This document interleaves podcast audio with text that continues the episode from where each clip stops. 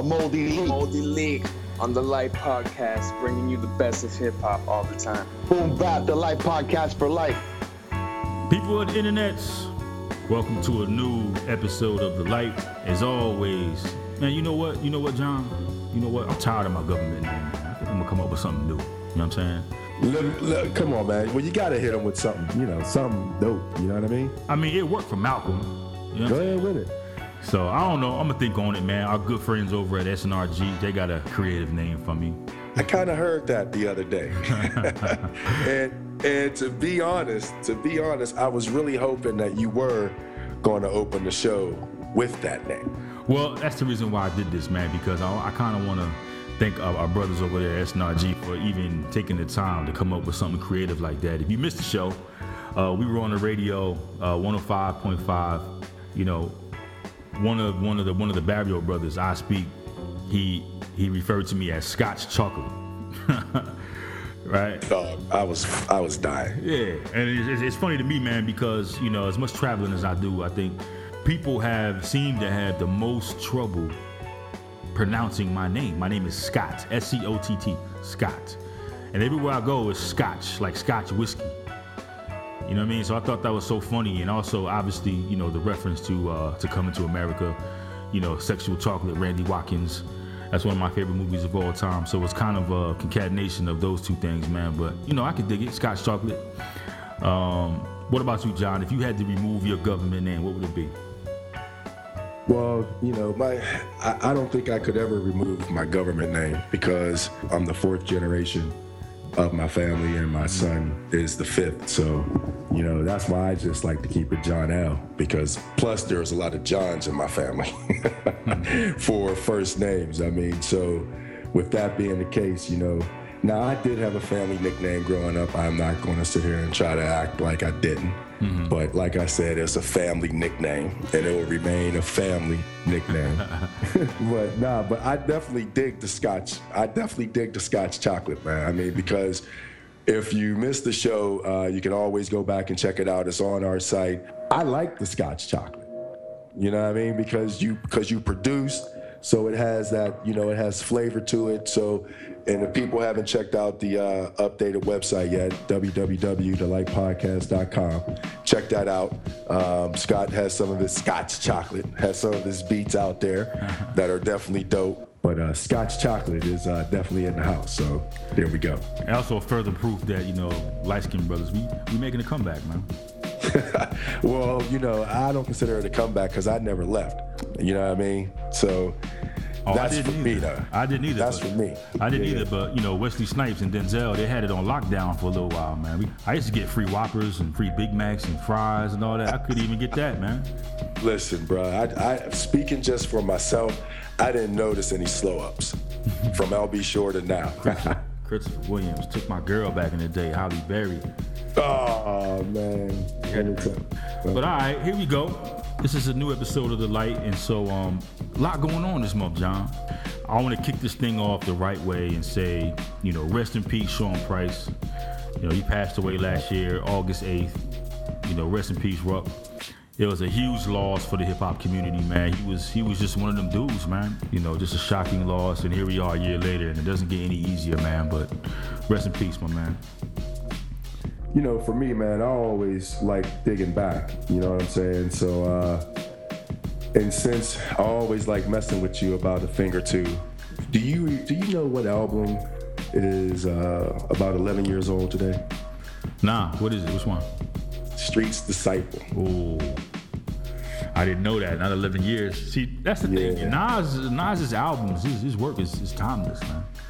You know, I know, man, right? Right? So, you know, I had to get that to you just because I know you always, you know, you're such a big Nas fan. But at the same time, you know, I got to give it and I got to take it away. So I just, you know, you you never responded, Scott, you know, when I was getting at you offline with respect to uh, what Nas had to say about putting uh, flour in his Coke. oh, here we go.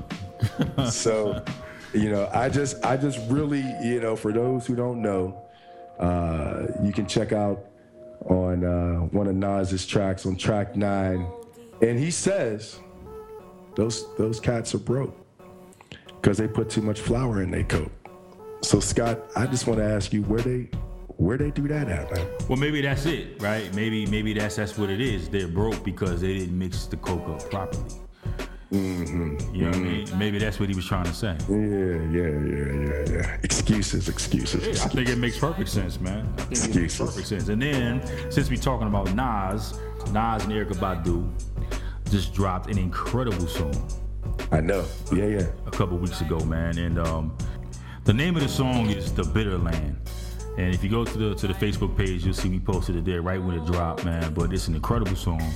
It's part of a soundtrack for an upcoming uh, an upcoming film release called The Land. Definitely check that out when it comes out. The song is incredible, man. So He is an incredible artist. Don't get me wrong. I just, you know, I just got to call him out from time to time, just simply because, you know, it's just.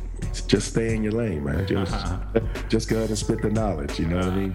You, you leave that boy talk to somebody else. You know what I I feel mean? you. I feel you. That's even even though I think my explanation was more than adequate, man. Um, let's not forget who Nas is, man. I think the lane that he's in is, is, is perfect, man. He's a poet. Right. But yeah, man. So you know, speaking of that, I mean, there's a lot of things happening uh, this month, man. I mean, we talked about Sean Price again. Rest in peace. But I'm very excited, John. Very excited, man. There's an artist that we talk about quite often out of Brooklyn, Skyzoo.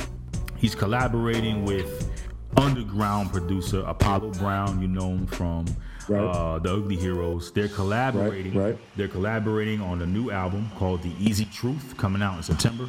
Apollo Brown is one of those highly underrated uh, underground producers. The work he did with Ugly Heroes was, was crazy. That's one of my favorite albums of the year, 2016. So I'm incredibly excited, man, for this new Skyzoo Apollo Brown collab. real hip hop ain't dead. And Scarface again is always bringing the love. He's always talking that real. He again went in on all these new so-called rappers. I'm not even to use this rapper's name because he wears freaking beads in his hair.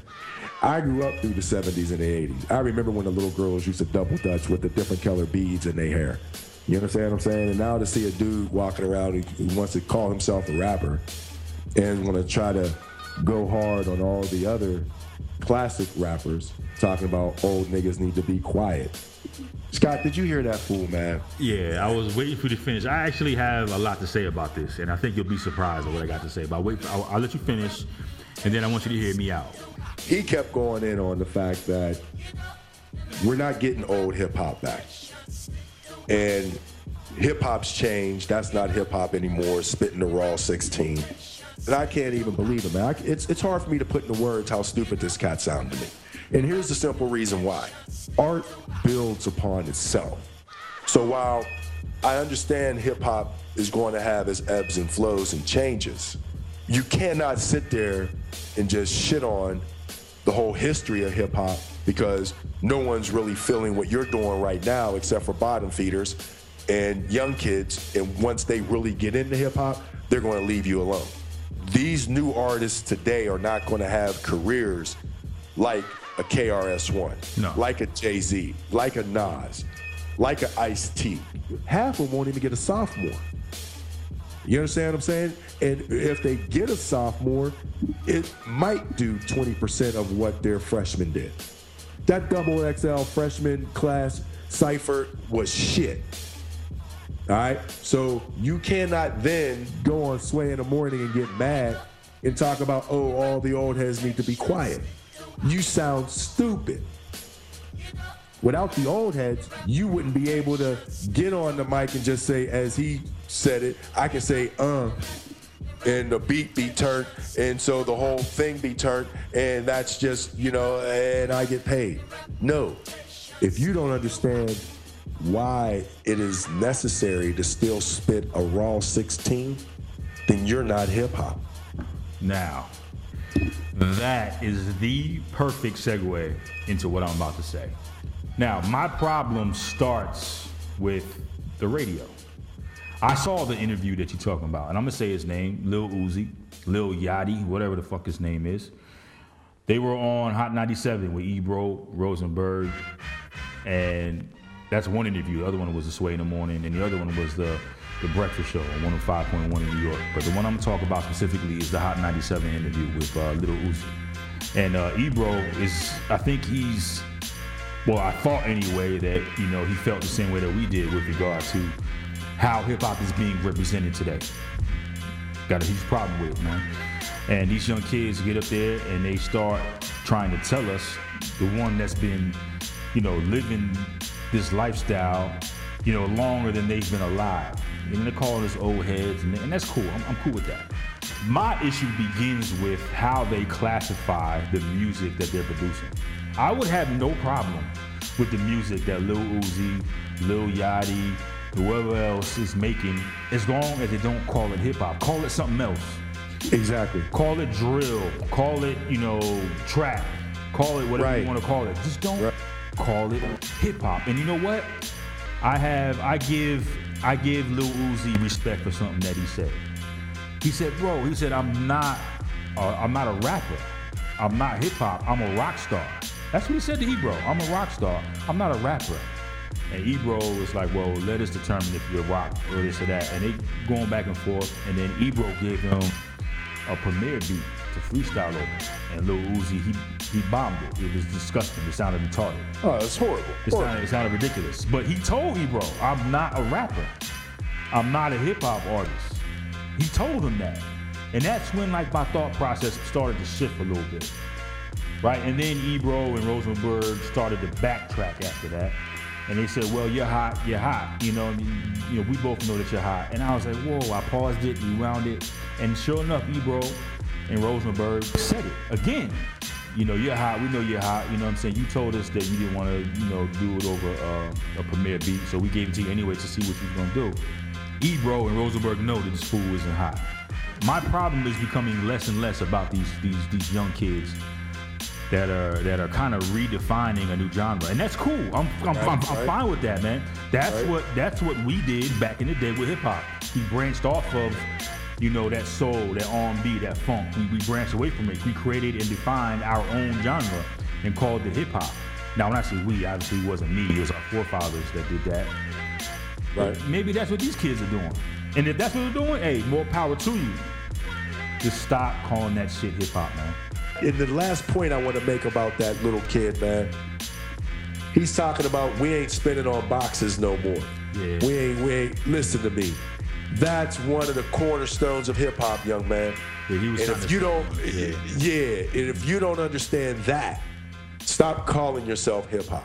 Yeah, especially you know what? It's like it's like trying to fit a square in in a in a round hole. You know. I mean, something as simple as reclassifying yourself or creating a new genre would solve all the problems for me. For me, like I said, my opinion don't mean shit to nobody.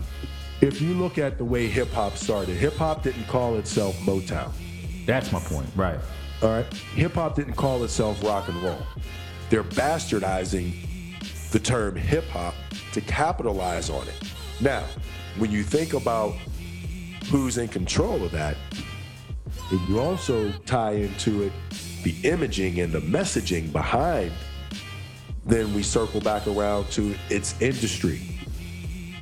That's why another reason why everyone is calling you out who was real and true to the game. Right. You don't see one top level former hip hop artist saying anything in support of the current babble that's out there. But what you do hear are the previous icons in hip hop supporting the Kendricks of the world, the J. Cole's of the world, the Skyzoos of the world. You know what I mean? Just to name a few. And there are many, many more that are out there. This is hip hop. In the four elements of hip hop, you cannot mess with them. You know, that's how we measure what this is about. And that's why I say, you know, if, if that's the kind of music that you want to make, go ahead and make it, man. Right. Just right. call just call it something else. You know what I mean? That's all. So I think this group that we're gonna hit on for this episode represents what hip hop is on so many levels. Cypress Hill, Be Real, Sen Dog, and of course their legendary DJ and producer, you know, DJ Muggs. Not to mention that they're, you know, one of the first, you know, Latino, you know, hip hop recording groups you know, to go big time and to, and to win awards and, and, to, and to go platinum and things of that nature. But they made an incredible impact on the East Coast.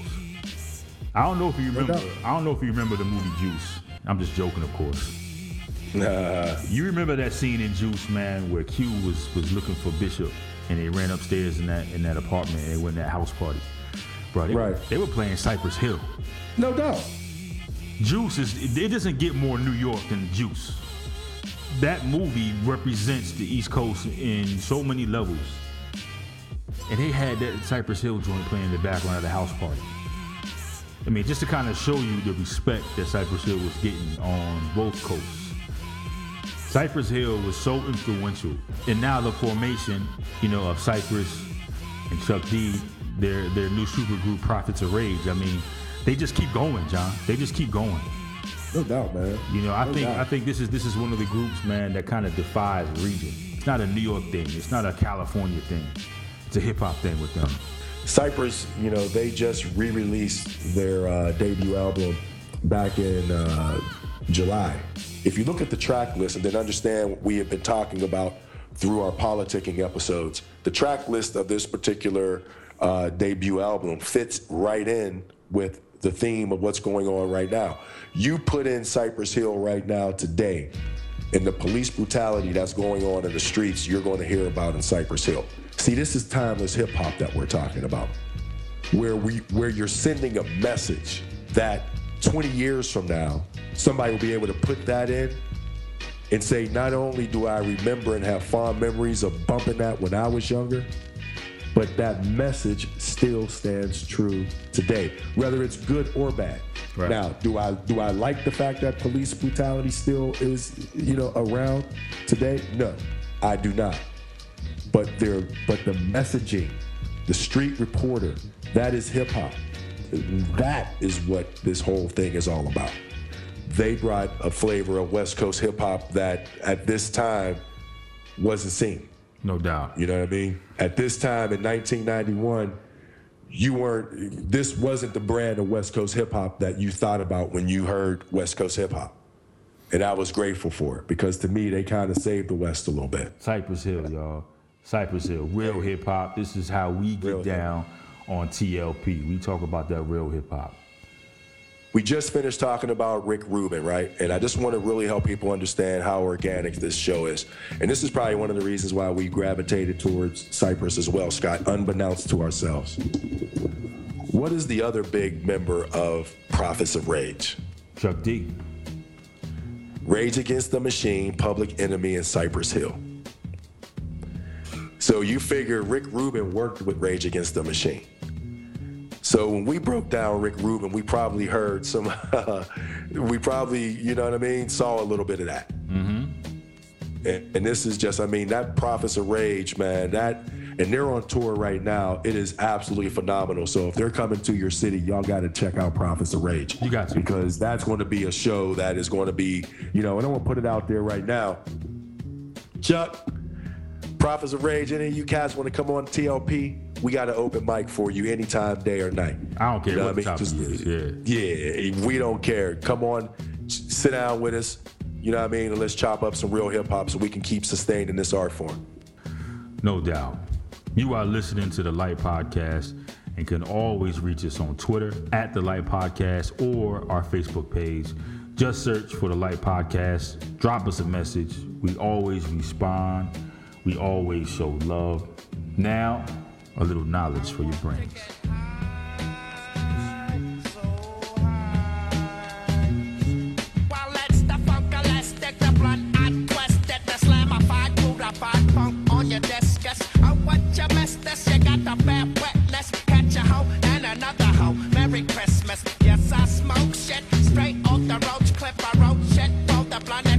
Well,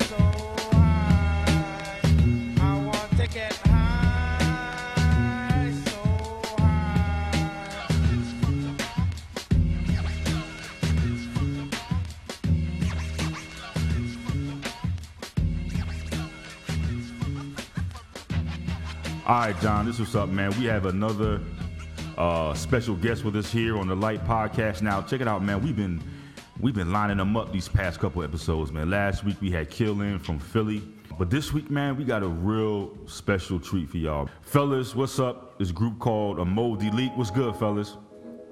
Yo. What's good? What's good? up, man? hey, hey, we're, we're real excited. John and I are real excited to have you in the building. Um, but do me a favor, guys. Take us take us through what a moldy leak is. I mean, start from how you came up with the concept of the name, and then get into who you guys are together as MCs. So the name came about uh, pretty pretty recent. Uh, we were finally able to get out of the hole that we were in and, and purchase a home, and we moved into that home. You know, with with you know all, all, all the positive vibes you can imagine, just wanting things to work out. And finally, we got our own crib, and things are gonna look good. We're gonna build a studio, and Yeah. and uh, yeah, sure enough, we uh, we move in, and you know, unbeknownst to us, a pipe was broken in the walls. So the pipe was slowly leaking into the walls, and slowly but surely, it started to roll out from under the walls into the bedroom, and, and uh, you can imagine how that goes. So it started to soak up the walls, and the AC broke around the same time. So now you've got saturated walls with water and no AC. In the midst of that, we're trying to build the studio and all of this stuff is happening, and we are faced with a major moldy leak in the house. I mean, major. and in a nutshell, that's where a moldy leak was born. We had other names, and then boom, a moldy leak presented itself, so we became a moldy leak. I love it. I love it. So your names, Moldy J and Leak One. I mean, obviously that's a play off of what the story you just that you just told us, right? Yeah, a couple things I would say. I, I'm a I'm a graph artist, and Leak, you know, uh, Leak Oner was my graph name already before the leak actually happened, and Moldy was actually what was it, Vicious J or J Vicious? Uh, Jay Vicious was like the whole music name, and uh, Moldy came from my my Xbox gamer tag, which is I feel so moldy. And then I was like, I'm gonna be Moldy J, and you're already Leak. That's dope. He's like, all right, Leak One, Moldy J and Leak One, a Moldy Leak. And, and mind you, the Moldy and the leak was before the chaos in the house, so it was just yeah, like completely. perfect. It was just meant to be, right? I guess. How did you guys meet? I mean, who are you guys to each other? I'm gonna give I'm gonna give this one to Moldy. Go ahead, Jay. All right. So you know the whole the whole story, moving in and, and all that, how we married, we got the same name. It's all pretty weird, right? um, well, we're actually father and son. So, and this is our first time finally like actually living together for the first time. Um, so I live with my mother all my life. And yeah, that's that's pretty much it. We I, I left school, started homeschooling, and pursued music. Wait a minute. You Let me are- jump on in. Let me jump. Let me jump on in real quick and, and just and and shine that up. Okay. So he was in a bad situation, going worse with his mother. I had been fighting for years to get him on my side, you know, and we were always getting together whenever we could and freestyle and battle each other and write rhymes and and any chance that we could because it was just this thing that we had, you know, whenever we got together, we just wanted to rap.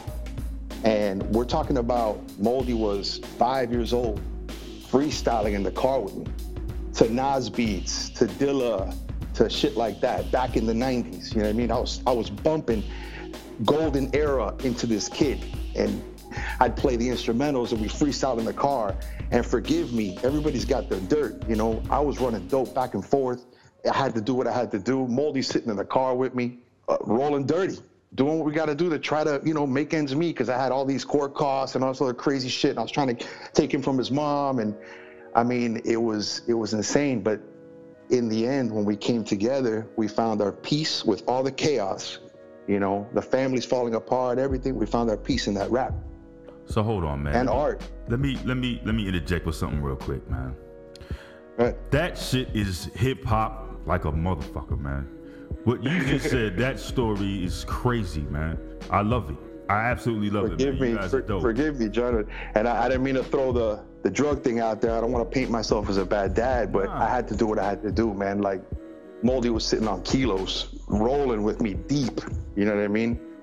and whatever it was that that blessed our path, you know, that that took care of us to get through, it just made it happen. It made it work, you know, and and it's hip hop as fuck, but to me, this is hip hop as fuck. You can't get more hip hop than this right Hell here. no.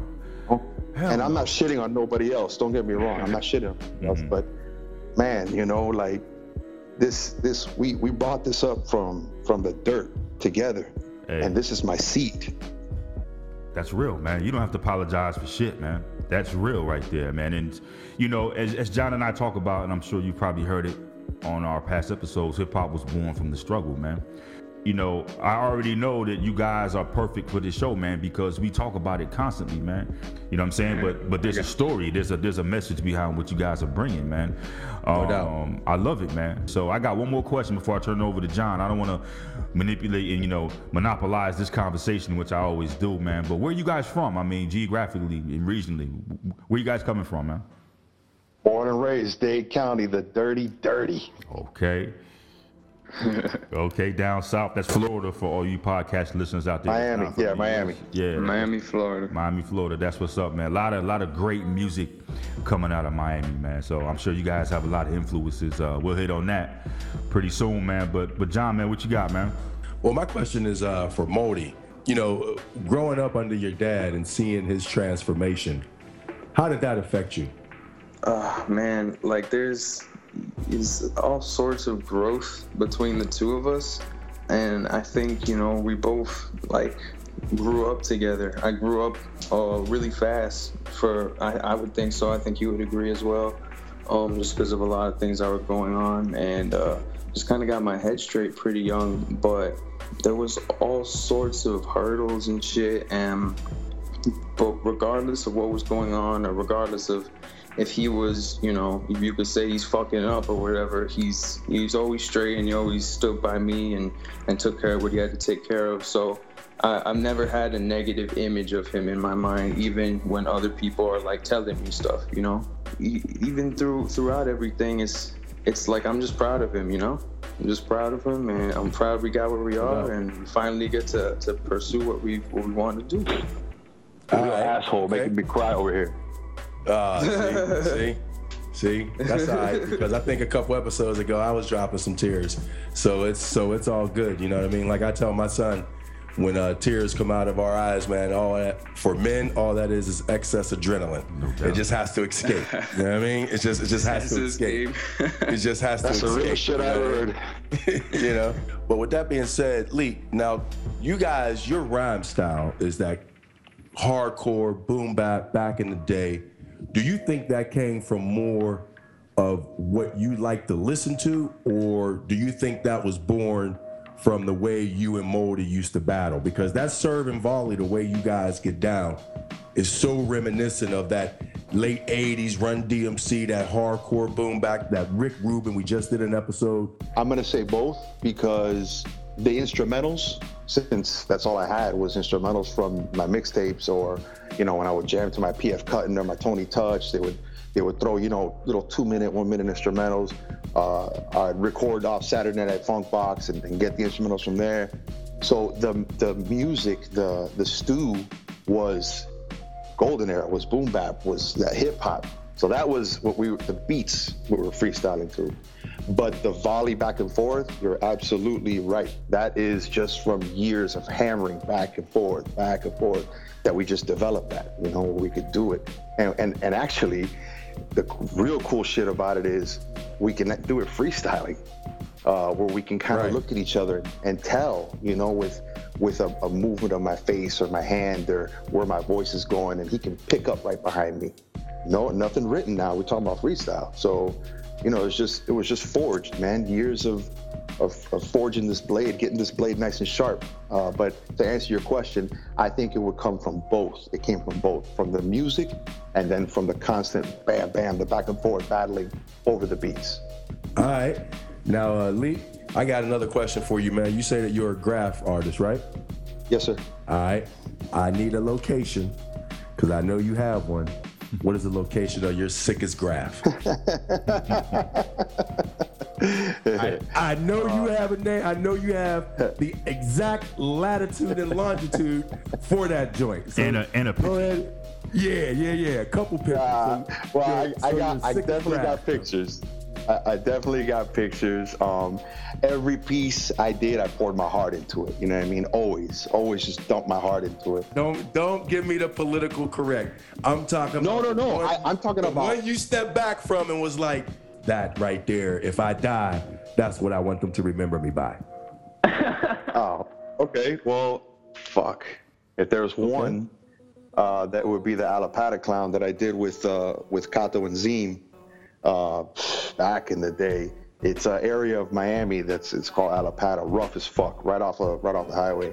Um, I mean, the cops don't even go to the Is it still there? The, the area is, but that piece is gone, man. that piece is long gone. Okay. What we did is we did a, a huge three-story piece. Uh, Oh, okay. basically, this, the city gave us uh, the go-ahead to do the piece, but you know we we presented with one thing, but we wanted to do something different. So they were expecting something very uh, light and fluffy, and what we actually did is we took the clown from it. So the clown from it was creeping out the background with the teeth and the blood, and the nails, and everything and uh, we just designed some planets, and the planets had all this sticky goo and it was dripping. And then it said, uh, uh, uh, it had Kato Zine, it had Sight under it because I was Sight at the time, C I T E. And uh, the clown was actually coming after a baby. The baby was crying, holding its teddy bear and a blanket, running away from the clown.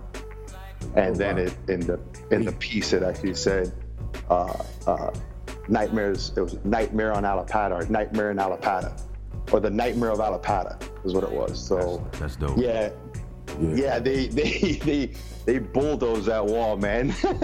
Oh wow, wow, man. Well, it- it- well, it- well, I hope somebody got a picture of that one, man. I really, I really hope. yeah, yeah, we actually found it. We found Somewhere on the internet, yeah. Oh, Yeah, you we got- found one. Can you send that to us? We will post it on that fan Yes. page today. Yes, Yes, sir. Yes, Yes, sir. sir. Wow. That is crazy. Now, Scott, I know you always talk about the four elements of hip hop. So right now we have, let me recount. We already have the graph, we have the boom bap, and we have the serve and volley. Scott, what's next? Oh, the dancing. You know what I mean? I'm sure you guys get down. Used to. Well, used to, yeah, yeah. I mean, I used to break. Uh, Moldy used to break. Um, I, I used to be in the rave scene here. It was the scene was pretty huge in Miami, and, and they would play break beats. It was the only place you could go and actually listen to electro break beats. And some people would wear, you know, their their glow sticks and you know whatever. And us cats, we went in windbreakers, Kangols, you know, shell toes, legit. I mean, we got pics of the shit. And we would get down in the pit and just throw down. And it would basically be like you see these movies that they have today where you got, you know, 30 people in a pit and all this music. It, that shit was actually happening like from one o'clock in the morning to seven o'clock in the morning at a place called Revolutions, what used to be called The Edge and we would go out there and it, it literally it was it started out just people battling and then crews started to develop. And then people started wearing they started bringing back the windbreakers with the with the old english letters on the back you know what i'm saying? And everybody had their names and it was every weekend battle battle get get fucked up in battle get fucked up in battle. And that was it for a minute. And then the years start to take its toll on your cartilage and your bones and shit and you can't spin on your head like you used to but yeah Listen to you guys. You guys are so authentic. It's ridiculous, man. So I, we got to keep this interview rolling, man. I got so many questions for y'all, man. You mentioned Windbreaker. You mentioned Windbreaker, and so that's a perfect segue into my next question, and that's we're gonna start getting into your music and what Ah. and what drew us to you guys in the first place. I couldn't wait to talk to you guys about this track, this track Windbreaker. So I must have listened to that ten times. Thank you. The first thing I want to say, man, is I can tell that you guys take this serious. When I say this, I'm talking about the art form. You guys take your position in hip hop very serious, man. And um, I appreciate y'all for that, man. I appreciate y'all for that. That was a very responsible, a very courageous track, very deep track for you guys to attempt, and you pulled it off, man. If I could just quote some of the things that you guys are talking about in that in this track. Please. You said, you said, in a world full of color, how is it that the spectrum is so limited? Man, who's Right. who wrote that, man? That's moldy. Uh, that's me. Uh, that's moldy. That's moldy. Bro, that's incredibly deep right there, man. Actually, actually, what, I think what you're looking for is that it's incredibly grown Yeah. for a 17 year old. Yeah, absolutely. The fact that Thanks, you can, the, the fact that you can see that. You know, a lot of shit that was just popping off, like that we're all seeing on media, right? Which is it's it's becoming a conversation now because there's just everyone's got access to a camera and instant, you know, Right. internet, live video streams, all sorts of shit. So it's it's hard to hide the the dirty stuff that happens. Um, but besides that, you know, I. I'm from Miami. It's it's a melting pot, you know. I definitely don't have straight white friends. I've got friends of all sorts of nationalities and shit. And you know, growing up in that, and also you know, bouncing from art schools to being a skater and and uh, not being home ever, always being out on the road and shit, hopping from friends' houses and stuff. That it's a lot of experiences and stuff like that. And it's like um, I'm very, uh, you know, it, I don't like to use the term because I think people use it almost as a fad these days, but I feel like I'm pretty fucking woke. Um, and you know, it's just like there's a lot of bullshit going on, and there's there's no reason for it, and it definitely it, it affects me when, you know, I'm having that conversation with one of my homeboys who's who may be experiencing that more and we're just you know look him in his face and be like yo like how is this affecting you? You know like like what the fuck bro? Mm-hmm. And it's like it's crazy like to have that conversation and and you know little things come out stuff that you didn't know about things that they experience you know like different different adversities. And just in general like the type of shit that you thought was over and it's just not you know i look white as fuck but i'm hispanic um i've dealt with it a little bit but you know it's definitely it's not the same and i don't know I, like like you said we're, we're very authentic and it's just I, I felt like i have a reason to to say it and to speak on on just people's behalf and you know however people feel about it people feel about it I love that answer, man. You woke as fuck. That's dope.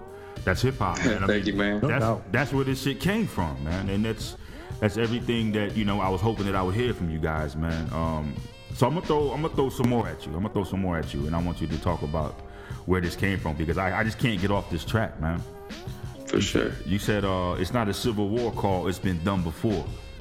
Uh, it, it's um the lyrics were uh, if not a civil war core it's been done before all through history it's obvious but clouded minds dismissing me. Which is basically the line before that was uh, the uh, change gotta start at the top which is you know I'm, I'm saying if things don't start at the top nothing's gonna get better and we're gonna rebel and it's gonna be civil war quarrel it's been done before all through history it's obvious but clouded minds Talk dismiss that talk. Preach that that, shit. Preach that shit, You know what I mean? Yeah, yeah, yeah, yeah. talk that talk, sir. That's what I'm saying, man. There's a Thank you, message. man. There's there's a message. There's substance behind this, man. So I know that you gotta have issue with some of the bullshit that you hear in commercial hip hop or what they're calling commercial hip hop. It's almost like white noise for me. But when I hear tracks like this, when I hear lyrics like this, I gravitate towards it, man, because I'm pulling something from it, whether it's from my own experience. You know, I'm kind of almost in the moment, living through your experience. I mean, it's it's dope. It's dope, man. thank you man It's i really dope. appreciate it Yeah, man. I'm gonna I'm gonna continue. I'm gonna continue. Like I said, I can't get off this track, man. First you said spread love to our sisters and brothers, stand up and fight for one another. And then you go on to say an eye for an eye leaves the whole world blind. Better look in the mirror and work on who's inside. And then you went on to say it's corny that motherfuckers think it's corny to be about peace and vibes. Bro, that's probably Right. that's, that's probably some of the realest shit I've heard in a long time right there, man. and i'm i'm glad that you think so I, I wrote that shit and i'm like i'm just gonna say it and i hope someone hears that and is like man for fucking real Yeah. like Yeah, man. I mean, it's it's it's honestly it's a, it's an honest question, yo. Why do people think it's corny to be about peace? You know, I mean, hopefully, you know, and that's kind of where hip hop. I mean, you know, Leak, John, you know, correct me if I'm wrong. That's where hip hop was born from. That struggle, that rage against No the doubt. Yes, machine. sir. You know what I'm saying? And the fact Yes, that sir. you at 17, you know, you know, Leak. I mean, I got to throw it to you, man. I mean, you said it way in the beginning of the interview. You was introducing him to hip hop, the Nas, the Dilla, you know what I mean, the Run DMC, and all that. I mean, you did a damn good job, my man. Thank you, sir. Thank you, sir. I tried to instill in him what felt right to me and and what I wanted to carry on and and just give something to him for him to carry on. Around that time, hip hop was starting to, to, to hip hop never faltered, but just, just hit, I'm just gonna say hip hop itself started to get pushed back in in the at the end of 99, 2000, 2001. This shit started to happen. Like I start I saw the transition. I watched it go from hip hop, forgive me, to shit. Okay? Because hip hop is still there. No doubt. This is shit. This is some other shit that's happening right now that's covering hip hop. Because if somebody tells me, yeah, hip hop, and they mention some of these artists, I stop them real quick because that's not fucking hip hop. Don't speak that bullshit to me. And I'm sorry, I'm, I'm, I'm real passionate about ah. it. Yeah, I instilled it in my kid like a Bible. You know what I'm saying? Like, don't let this other bullshit get in the way because these cats aren't about nothing. They're not saying nothing. And half of them, you run up on them and they ain't got shit. They're gonna hoe up and run away from you mm-hmm. because they're not living what they're about. It's not real. It's not real, man. Don't let them Studio fucking lie to you. Yeah, right. Studio exactly. prankster. The studio fucking prankster. That's hey Jay, that's a whole saying, boy. That's good. the You know- studio you know- wankster, studio prankster. Yeah, yeah. I, I I just instilled that and and I, I honestly like being straight up with you cats. I was doing it because I loved it and it felt good. It wasn't like just oh I have to. This is a, a mission that I'm on. It just felt good. You know what I mean? And he's my best friend. You could ask anyone who knows me. Like I'm up and down with him. I roll everywhere with this cat. You know what I mean? So it just it, it felt like the right thing to do. And boom, something beautiful came out of it. So I got something for you too, man. I got something for you too. So you guys dropped a new track not too long ago called Gas, right? right. I'm gonna quote one more for you. I'm, I got two. I got two. I got two in the queue. that I'm quoting. I'm gonna start with this one. So we be the cynical miracle, whipping your ass in lyrical fashion. Yes, sir. But see, the poetry, you know, the whole concentration and emphasis on lyrics. But that's what this is. That's that's what this is all about, man. It's it's crazy production, and then you got you know gems like this riding on top of it, man. So, just real quick before I throw it to John. I mean, obviously lyrics are important to you guys, man. But you know, how do you guys marry the two? Where do you get your concepts from? Well, if we're gonna sit down and make a song, I'll, I'll, I'll, I'll walk you through it. We we get in the studio because we live in the studio. It's mm-hmm. in our house, so we're always in the studio. And one track ends, and we're all, you know already thinking about the next track. And it's basically Moldy's beats are what's driving us. If that makes any sense. Perfect. he's able to pull the emotion from the center of my chest and and bring this bring the heat you know what i mean make me it makes me bring the fucking heat and the ideas just kind of come up you know they just kind of happen there is no big planning there is no sit down and write down on paper. There's just us chilling smoking out you know we'll, we'll have a session and then we'll just talk about shit and stuff will kind of spawn from there. Graph we're drawing and then we start talking about oh yo what about this and what about doing this and and that's how it happens i mean i'm, I'm sorry it's not more intricate but that's That's dope. That's yeah, because that's organic. Yeah, and no just doubt. like everything else. yeah, I just I, I feel bad. I feel bad because it's not like I see some cats that like sit down and they break everything down, and I mean more power to them. But I mean this is this is how we do it. I mean I work my ass off. Um, that's what you do. You know, that's what you do for what you for what you love. My job is my grind for my passion, which is this. Label or not, check or not, I don't give a fuck. We're gonna keep drilling this shit. People are gonna fucking hear us, whether they like it or not. They're gonna hear us. And to be honest with you guys, like I got into the production and working the beats and whatever, but I gotta keep a job. You know what I'm saying? I gotta support. I got Moldy, I got the baby, I got wifey, and I'm the only one working right now. So to be straight up with you guys, Windbreaker, all these tracks you've heard, like the past four or five, six, that's 17 year old Moldy with no musical schooling. He sat down with Drive and decided to learn motherfucking Ableton. Most of those beats you heard were all made on intro. you know, I'm just to throw this out to both you guys because one of my favorite tracks that you guys have done, and I'm glad Scott didn't take it, uh, was uh, "Feeling." You know, I really, really Oh, Leak, you come in so hard, man. And I wanted to wreck it, man. I wanted to wreck it. Oh, man, you came in so hard with that. And at the end of your verse, you talk about cats can't run with they tight ass jeans on. And Moldy, you come up and you scoop that line straight up and you ran with it. Tell me two things to start off. First, the location shoot for this joint with the graphs in the background. Where's that? we were out in, in you know Wynwood, but you know we started in one spot. We're, we're local to that area, so it's like we basically get ourselves to a checkpoint and then we just fucking explore. But the area would just be Wynwood and Wynwood in Miami, you know. But let, let me just tell them that area is considered the art district. To give you guys an idea, it's a huge fucking borough that is completely graffitied from top to bottom. Sidewalks, walls, businesses, cars, fire hydrants, fucking cups, a can on the floor. Everything has graph. the whole area is graph, but they allow it. The It was, outside of the was a way to keep yeah, yeah, the schools, everything. Even the chain link fences, the little links have fucking graph on them. Everything is graph. So they they kind of made that area so they could control the graffiti because the graffiti was getting fucking out of hand. It's just it was it's the hood. Wynwood is the hood. You went to Wynwood back in the day to cop rocks or get a prostitute. You know what I mean? Now, No, now you man, got it's still bad. You go a that- couple blocks over, it goes from like, oh, nice art to, oh shit, where the how the fuck did I end up here? Yeah, man, that's the location. It's it's actually the art district uh, of, of Wynwood.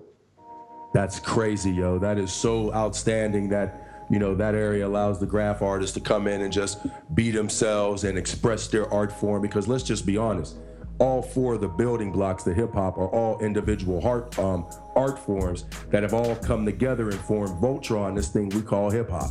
So I love how you guys keep it so legit and just 100% hip hop authentic to the culture by bringing in those elements through your lyrics through your uh, visuals with your videos.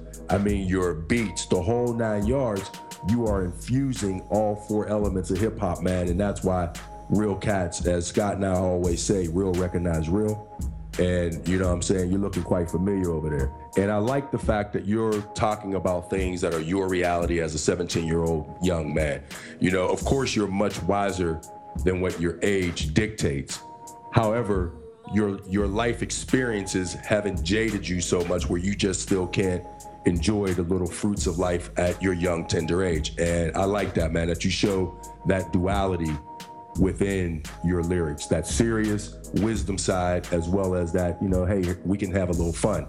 And, you know, Leak, Thank he's you, just, Leak, Leak, I just gotta say, man, how many bowls of Cheerios did you eat for this joint, man? Because you just came through this whole track just wrecking it. Tell me, tell me about that mindset. How you do you guys remember the Bugs Bunny joint and the uh and and what's his name? The Dog Crusher. He flexes and all of his clothes disintegrate off him and everything. Uh, In the, in the boxing room, you talk about in the boxing room? yeah, yeah, yeah, Yeah. he flexes and the shirt just turns to Yeah. dust. yeah, yeah. Well, that, thank you, man. I, I try. I try to do that. I try to do that. eh, eh, I- I- it's real, you know. I don't ghostwrite for Moldy. He don't ghostwrite for me. This shit that comes. We we really doing this. We live it. We're about it. So I love when you know people want to talk about lyrics because I, I really, you know, I dedicate myself to my rhymes, to being a poet. the light. Lost touch, homie. Now you wanna go if you baloney so phony, acting stuck up. Listen to the pharaohs right now and get the fuck up. Now walk your ass up out of my space and get replaced with a simple little book placed over your face. Paper chase nonstop at the cost of disgrace. You've been the face with no chance to reopen the case and save face. You look to God, but he's searching for mace. Good lord. So before we wrap the interview up, man, uh, what I want you guys to do is give our listeners an idea of where they can find you on social media, where they can go to get your music and, and learn more about A Moldy Lee. Uh, you can follow us on SoundCloud at a Moldy Leak, uh, Twitter at a Moldy Leak, Facebook at a Moldy Leak, uh, Tumblr at a Moldy Leak. It's all at a Moldy Leak. Instagram, all, all same shit. Um, and you know, Facebook and Twitter will be where we're posting more most often, and then music wise is all gonna be on, on SoundCloud. And and and if you look in your crib real real close under the sink, right behind the pipes, you'll find yourself a moldy leak somewhere. So you guys, are, you guys are just everywhere then. Everywhere. All over the damn place. But I got to say, I like your vibe. I like your vision. I like your artistry. It's, it's it's dope. It's creative. It's clever, and I think it's definitely what what hip hop needs. Keep doing what you do. We definitely checking for you, and um, you always got a platform here at the Light Podcast. Brothers, thank you so much for coming through. Let's just do what we do, and that's three minus four. Hey, shouts out to the Light Podcast, man. Moldy J, about to kick it slow. Listen, listen, yeah. I'm about to kick it slow though. Somewhere out in Pompano, killing it in soul flow. You can find me roundhouse, kicking in a dojo, showing off my awesome powers, regaining my mojo. Yeah, bringing you the heat, piss the ozone. Ayy, I was one of a kind, there's no clone, no. Listening to my shit, you hit replay. No, it ain't a game, but I do free roam. We always roaming. Motherfuckers know we coming through combing with bullets, knowing we lyrical, imperial. Burn you like venereal. We serious, you serial. We breaking down your minerals and cleaning your materials. Like Scott B, on point with the beats so readily. We heavenly and carry lyrics like there was weaponry. You John Wayne, we John Lee, attacking from all lights. Yeah, high beam shit like LEDs. Walking with the light to defeat all enemies. Thinking of my lines and threes like Trinity. And I'm knowing if you're listening, you're feeling me. What? dive inside and let the demons start to arise. We serving beef like five guys, you just small fries. So dirty, we riding deep with 305 on my mind. Got these girls shaking the bacon, taking all of my time. These dirty birds, man. John Scott, these dirty birds, man. Scotch chocolate on the beat. TLP AML. Nickel Boulevard, at Rennie's Balloon Shop and the building next to the location. Suspects are seen climbing out of both windows, male Hispanic and a possible male black. They have their vehicle, uh, van parked in front of the location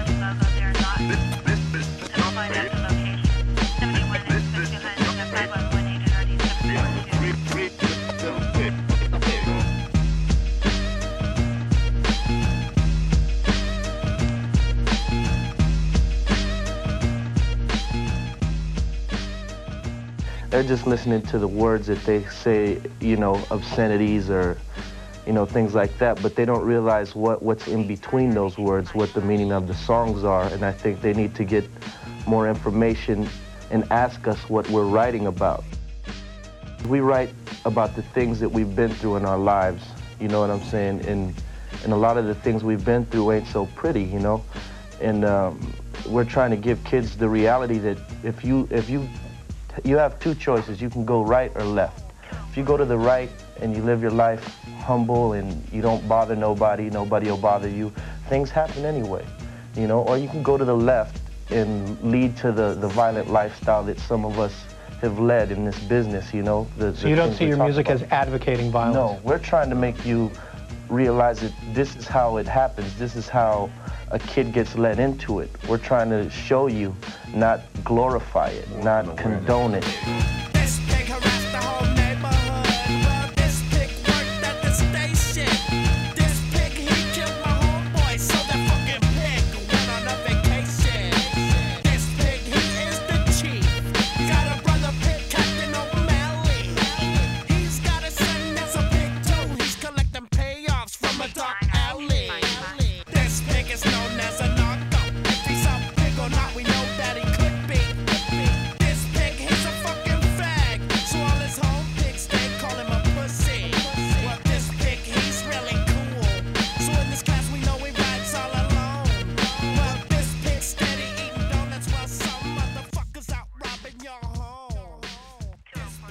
Fellas, here we go. We're gonna get into you know Cypress Hill, just like we talked about during the intro. Now, you know, if we were gonna sit here and talk about the history of a group like Cypress Hill, we would need literally like another three episodes to get it all in. The amount of time it would take to do that, man. You're talking 14 albums, endless collaborations. Not even talking about their whole thing, you know, their whole affiliation with Soul Assassins. Their whole Prophets of Rage, you know, uh, uh, group with, you know, super group with uh, Public Enemy. I mean, it just goes on and on and on and on and on. No doubt, no doubt. It just goes on and on, man. But it all starts right here. The debut album, Cypress Hill, track one, Pigs. It's talking about corruption in police. It's just a thread that's so common, especially with the community's response to what's going on right now. I mean, the relevance of this track here, it, it just it just can't be overstated. Moldy and Leak, I mean, you guys chose this track as, as as the first one that you guys wanted to be part of. Just real quick, I mean, tell us why you chose this one. Man, this is uh, this is pretty insane. It's just crazy how you've got a song that was about something over 20 years ago, uh, and here we are in the future now experiencing the same bullshit. So it wasn't like they were just talking a talk about pigs. You know what I mean? They were legit living this shit. There just wasn't as much, I think, social media to be out there to see it. Right. Now we motherfucking see it. Shit's changed, but you know nothing's really changed.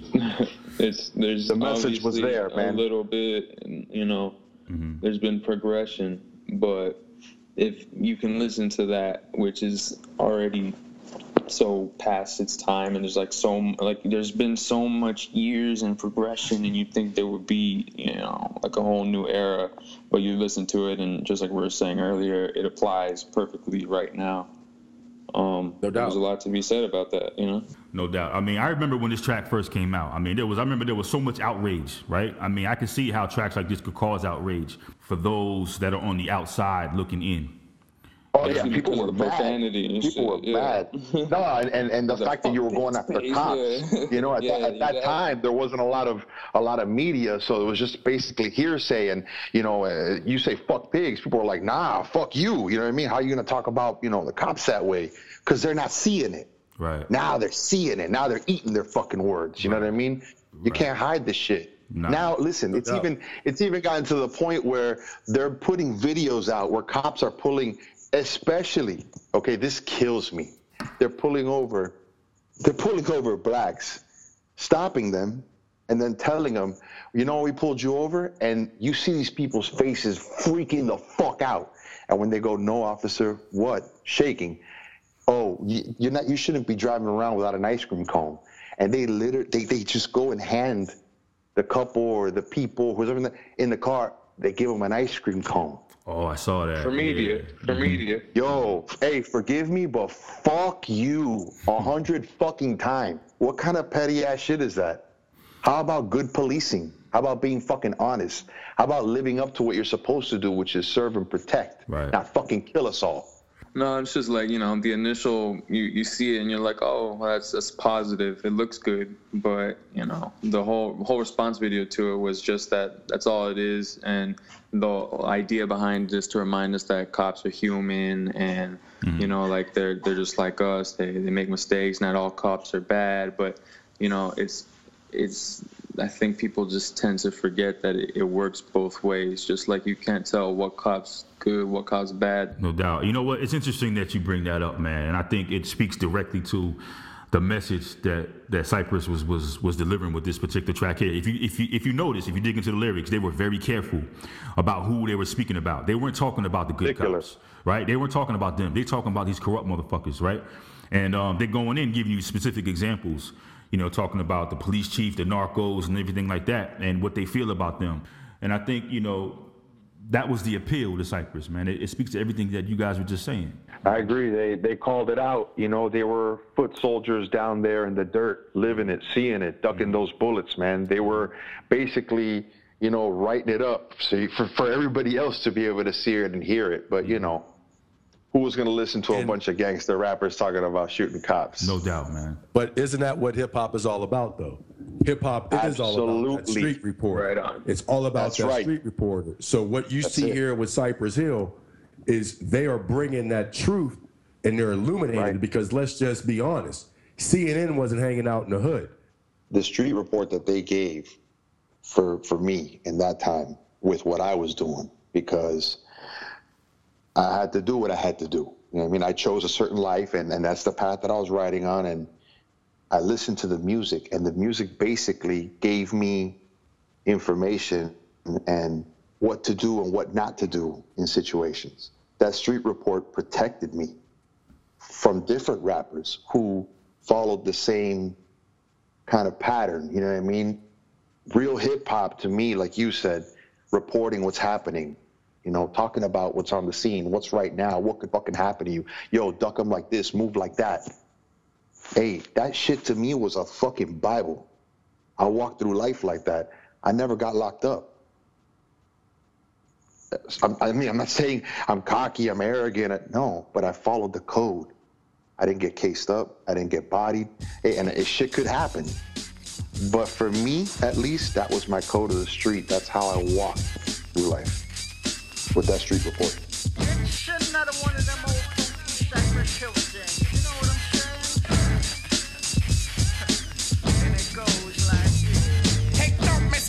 You passing. You're missing the hooter of the funky Buddha. A looter of your fucked up styles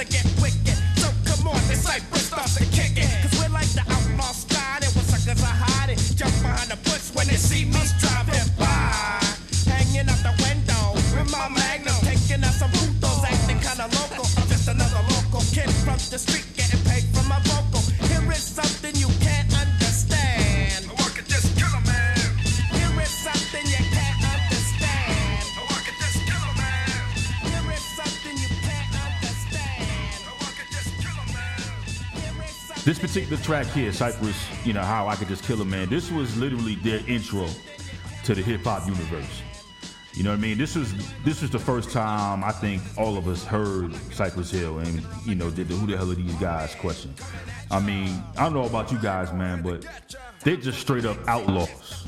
That's that's the right word for it. They are they are no doubt. street sweepers, man. Mm-hmm, mm-hmm. I mean, digging into the lyrics, I mean, they, they really let you into, you know, what their mentality was, specifically B-Real. You know what I mean? Time for some action, just a fraction of friction. I got the clearance to run the interference into your satellite. I mean, I don't think he can make it any clearer than that. It don't take much for him to get set off.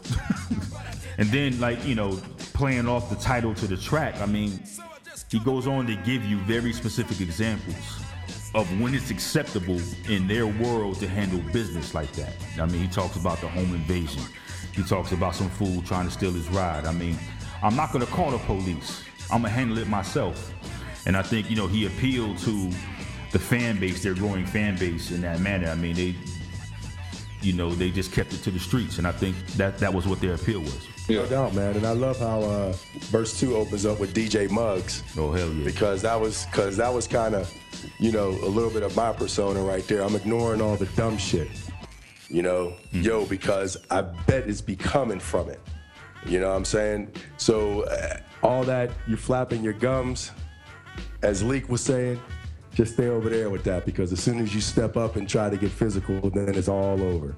I'm going to waste no time fucking around. My got straight humming. Humming coming at you and you know i had to gotcha. Gotcha. you know, gotcha. So basically, you know, keep all that noise over there unless you want to get serious, because I ain't about all the dumb shit. Yeah, it was a way to let you in a day in the life, man. Mm-hmm, exactly, man. Exactly. So, Leak and Moldy, this was the track that you guys chose. Just real quick, why this one, man? Well, I think it's it's kind of a interesting, almost like like you said, eh, the topic and the, the hook is how people aren't understanding how he has the ability to just kill a man. Um, you know, because you have to be conscious of it and you know what you're doing. You end a life, that's it. The life's gone. There's there's a lot to that.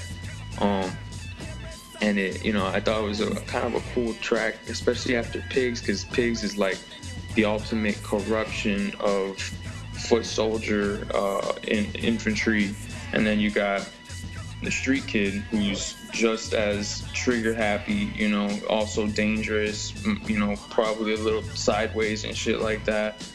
And I, I just thought it was really interesting. And, and regardless, besides that, on a musical note, I think this is my favorite song on, on the album. Um, and it's just it's hard. And yeah, I think it's a dope ass track. You know what, man? It's interesting you say that, man. I mean, one of the one of the things that appealed to me most about Cypress was that, just like you said, they weren't glorifying the violence, right? You know, playing off of pigs, right? They were kind of they were they were letting you in to their lifestyle, letting you see it through their lens, talking about the police, right? They weren't talking about the good Right. police. They were talking about the corrupt, the bad.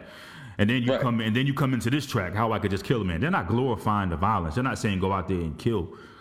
They're saying, listen, in in our life, Right, this, this, right. is, this is how things are done.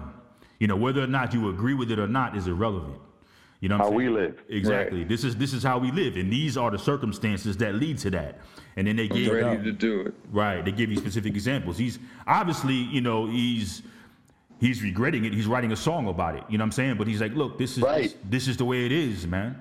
You know what I'm saying? Yo, I even listen on on the regret note. You can That's even dope take it point, and, and say, yeah, you can even take it and say, this is something you can't understand. Right. You can't understand how I could just kill a man. Mm-hmm. You know, you're living in that little closed life. You don't understand this shit that I'm going through. How I can just end somebody's fucking life, a human that's that's walking this universe. You know, breathing. Mm-hmm. I can take that boom from them in two seconds. You know, this is what I have to do. Where I live, this is what I have to do to survive. Right here. This is what I got It's not do. mindless. Yeah, you don't get it, but this is how I gotta do it. Right, right. Well, let's well let's look at what was going on in 1991 though. I mean, you had that crack tsunami running through LA like it was crazy. So between Freeway, Ricky Ross, you got the Iran Contra uh, affair, just pushing that crack cocaine. Everything was popping off at that time. He's telling you, you don't even understand what my mind goes through to put me in that position where I can take somebody's life like that. Would you call the one time played the role model? No, I think you play like a thug. Next, you hear the shot of a Magnum slug. Humming, coming at ya. you know, he, even goes deep into that. I mean, he knows that you know their that their way of life is frowned upon. You know what I mean? And he has a response to that, right? He says, "Yo, "Don't judge who we are if you don't know where it is that we came from." He said it right there, right after right after that. John, he said, "How you know where I'm at when you ain't never been where I've been? You know, you got to understand where I'm coming from. No doubt. You up there on No the doubt. hill in your big home. I'm out here risking Yes, my sir. dome." You know, so this is just another one of those street reporter tracks, man, that I love getting into. And this is what true hip hop is all about. Mm-hmm. You know, you can listen to this, and so many people get lost. You know what I mean? They can't hear the message because of the method that is being delivered. All right, let, let me let me tap on something. Like now, now that it just kind of hit me, and, and Moldy shit, Moldy was right fucking there for it. We had a situation the other day. Whole family get in the car, right? The baby and Junior. Junior's in the back seat. I'm in the front seat, and the old girl's driving. And we get out to make a right turn, and when we get out to make a right turn, you know, we we got to stop. You know, so we'll stop to make our right turn out of a gas station. What's going on? and this dude rolls up on a bike and I'm watching him from a distance, you know what I mean? Just because it's just it's just me, it's just the way I am. I see this guy coming from the neighborhood on a bike, eyeballing the car, but like coming quick. And as he's coming up close to the car, I start telling Junior, yo, watch this cat. Yo. He comes around the back and he tries to open the back fucking door. That's exactly where Moldy was sitting right next to the baby.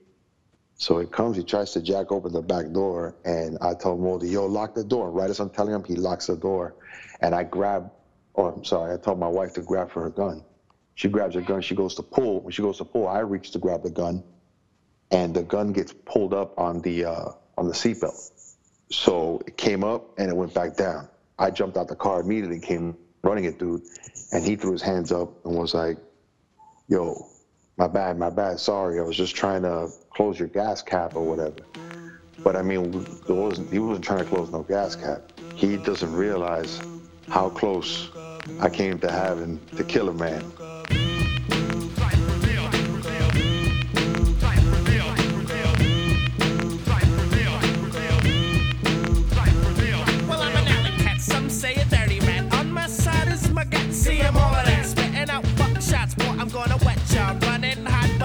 Coming to get ya. Thinking like a beast mode, coming on a homicide. You talking shit, try to take me for a ride. I'm not a bad guy, but I'm the fucking feel. Finger on the trigger when my head's up on a steel. Letting out a bullet, This is this going booyah? You're stuck in my hood, so what you gonna do now? Being the hunted one is no fun.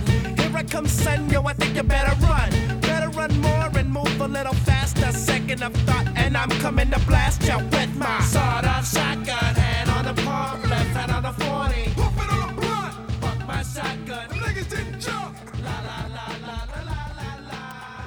la. Hand on the pump. I mean, what can you say about this track right here? I mean, this is the introduction to Sen Dog, right? So, of course, Cypress Hill with Sen Dog, Be Real, Muggs. They had a couple other members here and there, like, you know, Mellow Man Ace and things of that nature. But for the most part, and over the course of the history of Cypress, it's been B-Real and Sen Dog, you know, consistently. Hand on a pump, I mean, you can spin it any way you want to, man. But this track here is about that murder. I don't care how. There's no other way to look at it, man. You know what I mean? Again, again, this is this is B-Real and Sen, kind of you know letting you into the environment. You know, listen to the hook. You know what I mean? Start off shotgun, hand on the pump, left hand on the 40, puffing on the blunt. Put my shotgun, niggas didn't jump. I mean, he's got that he's got that sawed off in one hand and the 40 in the other. And that just says to me, I mean, they're just a bunch of crazy ass motherfuckers right there, man. Well, they're well, they're just living on that edge. Right. You follow what I'm saying? Yeah. And you know, the first thing you recognize, and this is one of those. Cypress Hill has a lot of recognizable tracks. Let's just be honest. You know, after the production, I mean, like you said, it is straight from the door. If you step across the line, this is the type of life that I'm living right now. No doubt. And I'm not taking any shorts. Finger on the trigger with my hands upon the steel, letting out a bullet. This is gonna booyah. You're stuck in my hood. So what you gonna do now? You're on the wrong side of town, kid. I remember uh, one of my favorite movies, um, Menace to Society, and the cops roughed him up for having a nice car. Yeah. And, and then they dropped him off over there with the homeboys, with the you know, with the essays, With the essays, yeah. with the essays, thinking that uh, you know they were going to get dealt with even more, but the essays showed love. You know what I'm saying? Yeah. And it just really, really takes me all, all that. You know what I mean? You you know I'm always a 360 type guy, Scott. It takes me back around to when I was in the Marine Corps and I first got stationed out in Bremerton, Washington.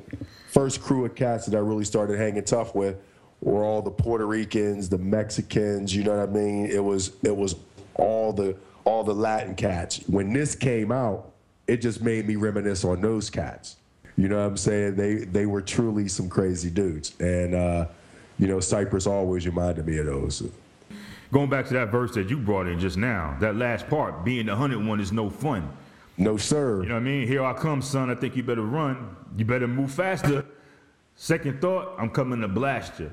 I mean, that's that that's that LA gangster mentality that, you know, honestly, me coming, you know, from the East Coast, we couldn't really, at least in my neighborhood, you know, what I mean, we couldn't really relate to that. I'm not talking about, I mean, everybody, you know, you go to the wrong block. I mean, you run. Well, we had crews back in the day, not necessarily gangs. Right, Yeah. right. But this is the LA shit. This is this is Right. this is that Right.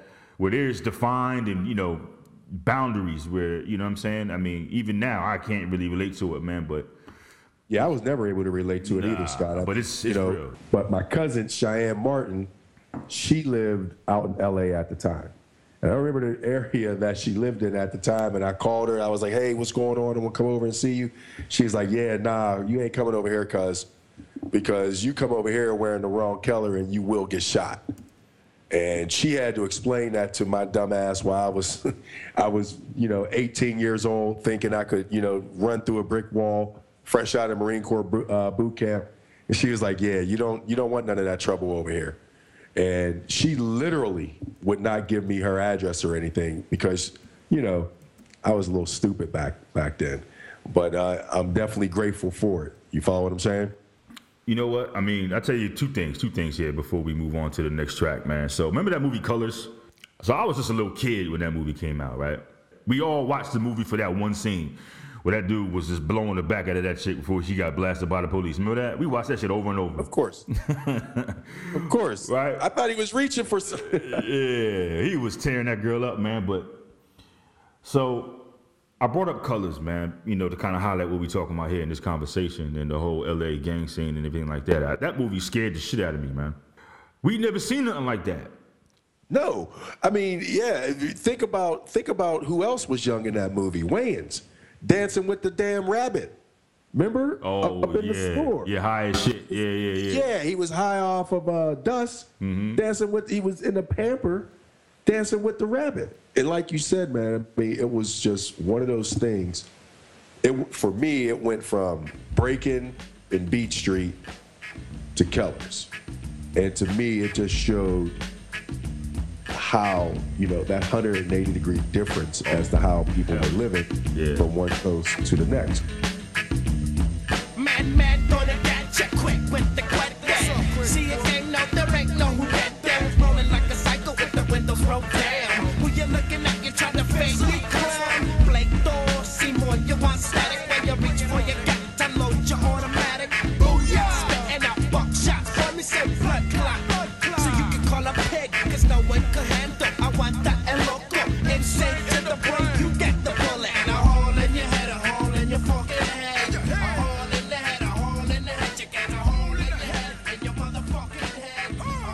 Okay, so when we chose to do Cypress, I mean, we kind of knew what we were getting ourselves into, right? I mean, you, you got to cover Cypress Hill, you know, if anything, you know, them being the first kind of mainstream major Latino hip hop group, right? And I think for me, man, songs like A Hole in the Head, you know, were very interesting to me, man, as a, as a kid because they were using kind of that Latino slang that we didn't hear or necessarily understand, you know, for especially me being from the East Coast. I mean, using words like cuete for gun, you know what I mean, juguete, you know, vato, you know, essay, shit like that. I mean, again, watching movies like Menace and things like that, I was captivated by that life, captivated by a lifestyle, not wanting to live it, but just watching it, trying to immerse myself in that. You know what I mean? But this song right here, Hole in the Head, takes me back to those days back in the early 90s, man. My big brother was a huge Cypress Hill fan. My big brother Kareem.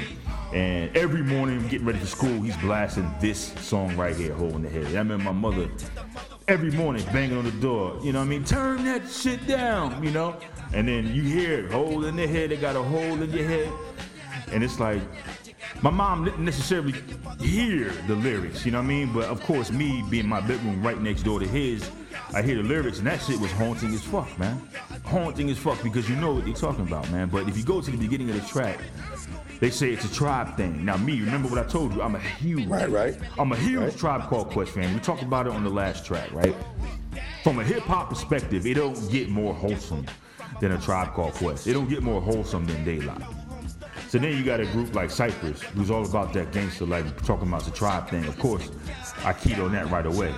And not to jump through the track, but if you go to the end, Right. if you go to the end, just say it again, it's a tribe thing. Yeah, It's a tribe thing. And he says, Can I kick it? Can they kick it? Right. So it's a clear reference. I mean, almost like they're paying homage to Tribe. And I thought that was very telling. I mean, these dudes respect Tribe. They, they definitely respect. So I think what I said on the last track is true. I think Cypress maybe looked at themselves almost like in the same creative space as a Tribe Called Quest, but of course, playing to that whole that whole gangster mentality. You know what I mean? No doubt. And when I first heard this one, to me, this showed the the depth of his writing skill because he goes third person on you. Mm-hmm. It starts telling a story about somebody else. Being able to do that, then flipping the story back to himself mm-hmm. and or making it seem like it was a personal experience, to me shows how how deep the brother can write. You know, one of the big mistakes that we make as as annoying, you know, hip hop purists. One of the huge debates that I think will never go away is who the best storyteller in hip hop is, and it's always.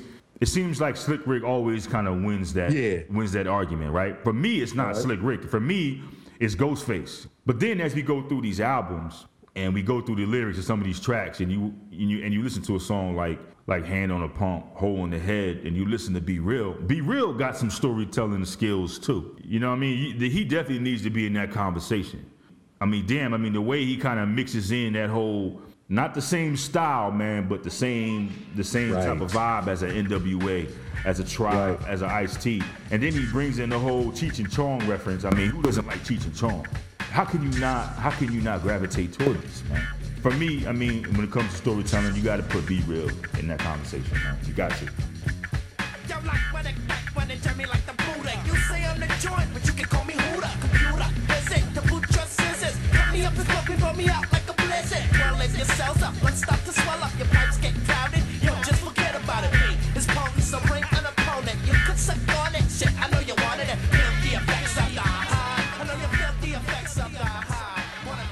Now we needed we needed Moldy and, and Leak on this one. No doubt. No doubt. Yeah, those are our brothers from a from a, from a moldy leak, man. I mean, they would definitely be able to uh, to relate to this one.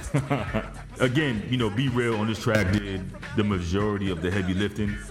I mean, what can you say about the the you know DJ Muggs production on this one, man? It was it was crazy, man. But this song is all about. You know, what I mean, this is a stoner track right here. You know what I mean? No doubt. 150%. Yeah, this is if you if you ever wanted instructions on, on how to smoke, when to smoke, why to smoke, how to smoke, listen to this song right here. Yeah, man. What does he say? The hook itself Oh, yeah. lets you know where they're getting down. Mm-hmm. Feel the effects of the high. I know you'll feel the effects of the high. Want to feel the effects of the high, brother? Light another. B-Real. all over this track, just telling it like it is. You know what I mean? White brother rewinds a cassette. Was it because it was funky that he loves it? Yeah, man. Here's another lyric. Go puff it. Um, the high time you get through my rides. Suck on the pipeline. Sit back and recline. You gotta suck on the fatty. So come on in, feel the effects of the high. I mean, he just The Cheech and Chong. He said it right there. High times, bro. They're the Cheech and Chong of hip hop, man. No doubt, man. No doubt. Before Dre did it, before Dre with the Chronic, you you had Cypress Hill with that. No doubt. And you know, they even told you how to how to defeat the effects of it too. Hit some Visine so the smoke can let out. Now, do you really think they can take the red out? He dropped a commercial for him. I don't know if Visine. Yeah, yeah. I was sure Visine. Hey, be real. Sen Dog. Did Visine ever send y'all any checks for that? Hell no. Hell no. Can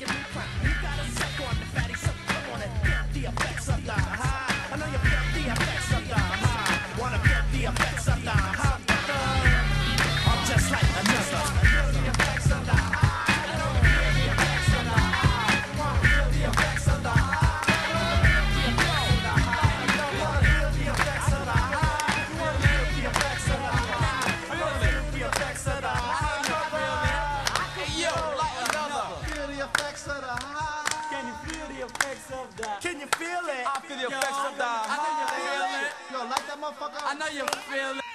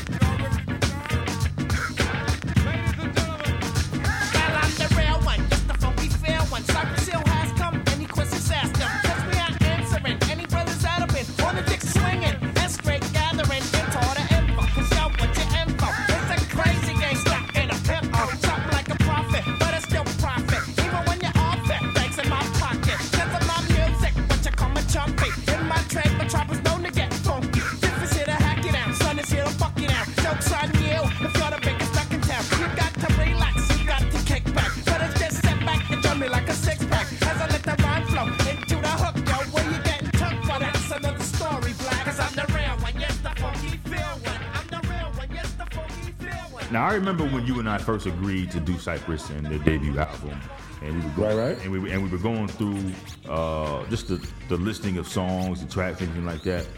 And uh, I think for me, man, it's, it's been so long since I listened to it.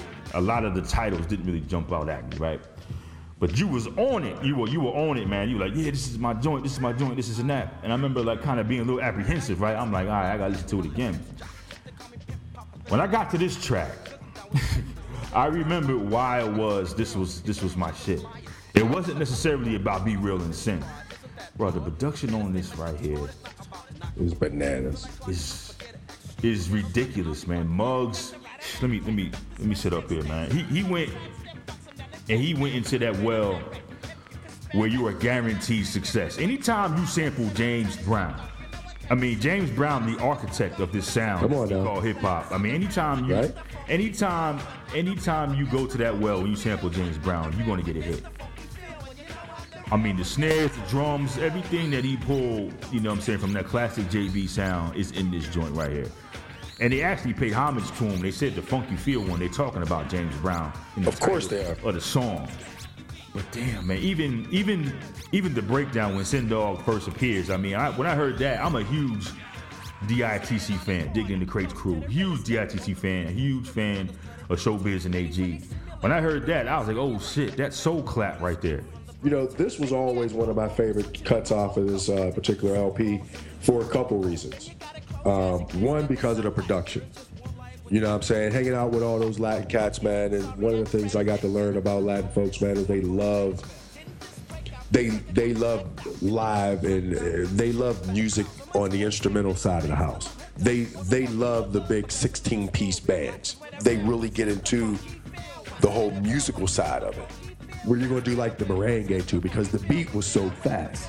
So it reminded me of being at different Latin parties and hearing. I can't even think of any artist names that my cats used to play back in the day, so I'm not even gonna try to guess and screw it up because you know then that just deflates from it. But this, although this, this was a James Brown beat, don't get me wrong, I definitely recognize that. It still had that Latin flair to it, and I like it when Sen Dog came in, night in a stiff block, hanging on a pimp's jock. Used to call me Pimp Papa because I because I like to hip hop. Cause I'm down with Cypress, ill and well I might. He brings it in. This is one of the first times you see Sen Dog with a verse. Because before he was doing mostly hooks. Well, he's he's he's the um, hype man. He's like he's like uh Right. He's Flavor. like yeah, he's like Flav. He's like you know Right. Bushwick Bill. He's just a hype man. Right. B Real Right. does all the heavy lifting, man. Yeah, true, true, true. Yeah. And and B-Real, just you know, the first verse. Let's just be honest. I mm-hmm. mean, and again, this is their debut LP, and to open up this verse talking about, well, I'm the real one. Yes, the funky feel one. Cypress Hill has come. Any questions? Ask them, because we are answering. Any brothers that have been. He's checking all the boxes. Remember what I said? I mean, No. he tells you, you know, where he's from. It's just clear they're from LA. Then they tell you how dope they are. You got to do that. You got to do both those things, and he did that right there. You know, trap like a prophet, but I still profit. Even when you're off it, the bank's in my pocket because of my music. Would you call me chumpy? In my trade, the tribe is known to get funky, right? I mean, that's how you be successful in any business, man. You pay respect to those that's doing it like you. You know what I'm saying? No doubt. But he's still telling you how dope he is. Look at the end of the verse, man. He said, Brothers, just sit back, and join me like a six pack. So he's like, Yo, just chill. I got you. For this for these couple minutes, just chill. Listen to me. I got you, man. B-Real. And why? Because I'm the real one. Yes, the funky feel one.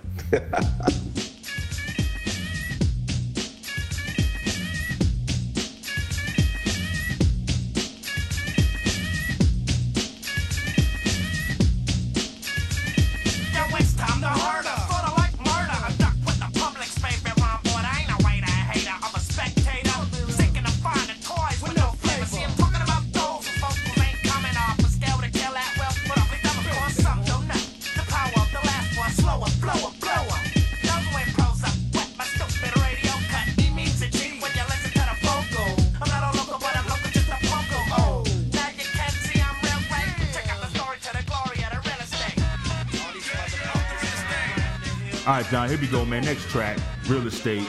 This right here, this is my shit. This is my shit, John, right here, man. We talked about the boxes, right? You gotta check the boxes, Yep. right? This whole song, B-Real is telling you how dope he is. Let me just let me just give you a little bit of what I'm talking about here, man.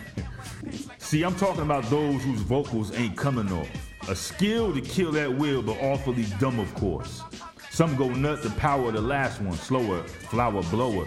Those who ain't pros, I wet my stupid radio. He's basically telling you, if I'm listening to you on the radio and your shit isn't tight, I'm gonna fucking shoot my radio. No shit. Because I can't listen to it no more. Right, right. You know what I mean? We could do this track all day. Top of verse 3, B Real says, You ain't flamboyant, a toy boy on it. Ain't paid a plot for un-MB boy man. He's saying, You're not a B boy, stop faking. Right, right. Instead of unemployment, you're un-MB boyment Right. because you're not a b-boy. Right, right, right. doubt. Right. That's that clever shit that I love about B-Real and about Cypress. That's that cold creativeness that I dig about them, man. And you know, what can you say about the production, man? Muggs again. Muggs again. I mean, we talking 1991, man. And this song and this this whole album sounds as fresh as if it was dropped like today. But again, like you have always said, Scott, mm-hmm. one of the boxes that they have to check is what? Pay homage. gotta pay homage. And by using, and this wasn't an old stale beat because this came off of Fear of a Black Planet, right? That's why I think they did it intentionally to pay homage to Public Enemy. Like you always say, Scott, they you you got to check the boxes. You got to say how dope you are. You have to give credit to the producers, and you have to you have to pay homage. So this is not something that people forgot about. I guarantee you that. And his lyrics on this, man, this is the crime you find. You're not you're not an exponent. You're not even involved. You're a non-factor. You are so far off the playing field, it's ridiculous. Got hit with a pitch like a bitch and went to heaven. Weak ducks ducking and bucking. saying fuck it. Ain't worth damn paying the ducat. Ducats. From my public, my favorite subject. I loves it. Come on, man. Yeah, it's a dope track. I mean, he just spends he just spends five minutes telling you how dope And I he don't is. think B-Real gets as much credit as he should, man. He don't. But you know what, just, man? just to let you know. hmm But you know what, man? I think, you know, talking about the whole vibe that Cypress Hill gives off, I think B-Real was one of them type of artists where he's not really so much concerned with that. You know what I mean? He's just having fun on the track. I mean, yeah, he checked the box. He spent a whole he he, spent a whole record telling you how dope he is, man. But I think at the end of the day, he really don't give two shits about you know where he fits on the whole echelon of things. But man, anytime you have somebody as live as Sen Dog on the break talking about another fly verse straight from the deficit, another scripture of B-Real. Get funky. This is the Lower East Side of things. I mean, it just it just I think it just don't get no liver than that, man. No doubt, man. And I'm telling you right now, this track Real Estate was often slept on for lyrical ability. And this one is one of the dopest, dopest, dopest tracks on this entire LP. yes, the master pass, kick your ass and feel combustion for the dope blast. Cause you're stepping on my property, get off of it, G.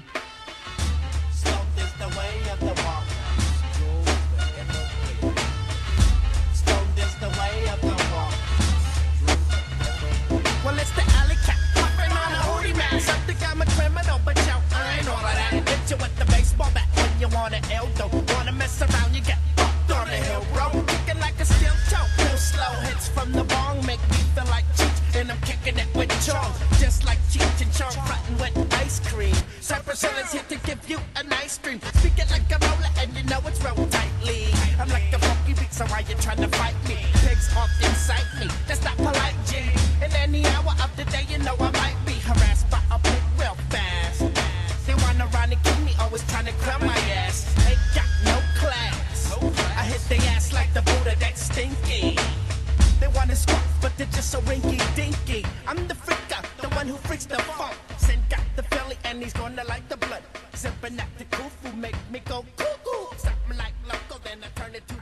fellas, here we go. The last track that we're gonna have our brothers, a Moldy Leak. Stoned is the way to walk. I couldn't think of a better track for you guys. So, so Leak and Moldy, just real quick. I mean, just to amuse, just to amuse our listeners, just tell us real Well, quick. here, here, here. Just, just let's let's let's go with this right here. We So many reasons. we we, pl- we yeah, so many reasons. We we listened to it, right? I ain't gonna bullshit. It had been a minute. I ain't heard the track, so we sat down. We listened to it. We really, really dissected it.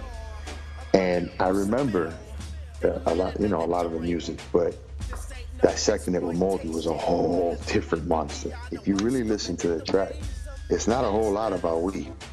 I think that's just the the first assumption is you know because the hook and shit like that. It, it, the hook is about weed, and then it starts off the first line touching on weed, and you know here and there's a couple references, but you come to realize that it's not like the whole track is repping Bud. It's not like a pro Bud song. It's like a day in the life while he's just stoned. You know, this is just how he lives while he's stoned because he's always smoking, and you know I he relate has to to that. be I think sedated. dope.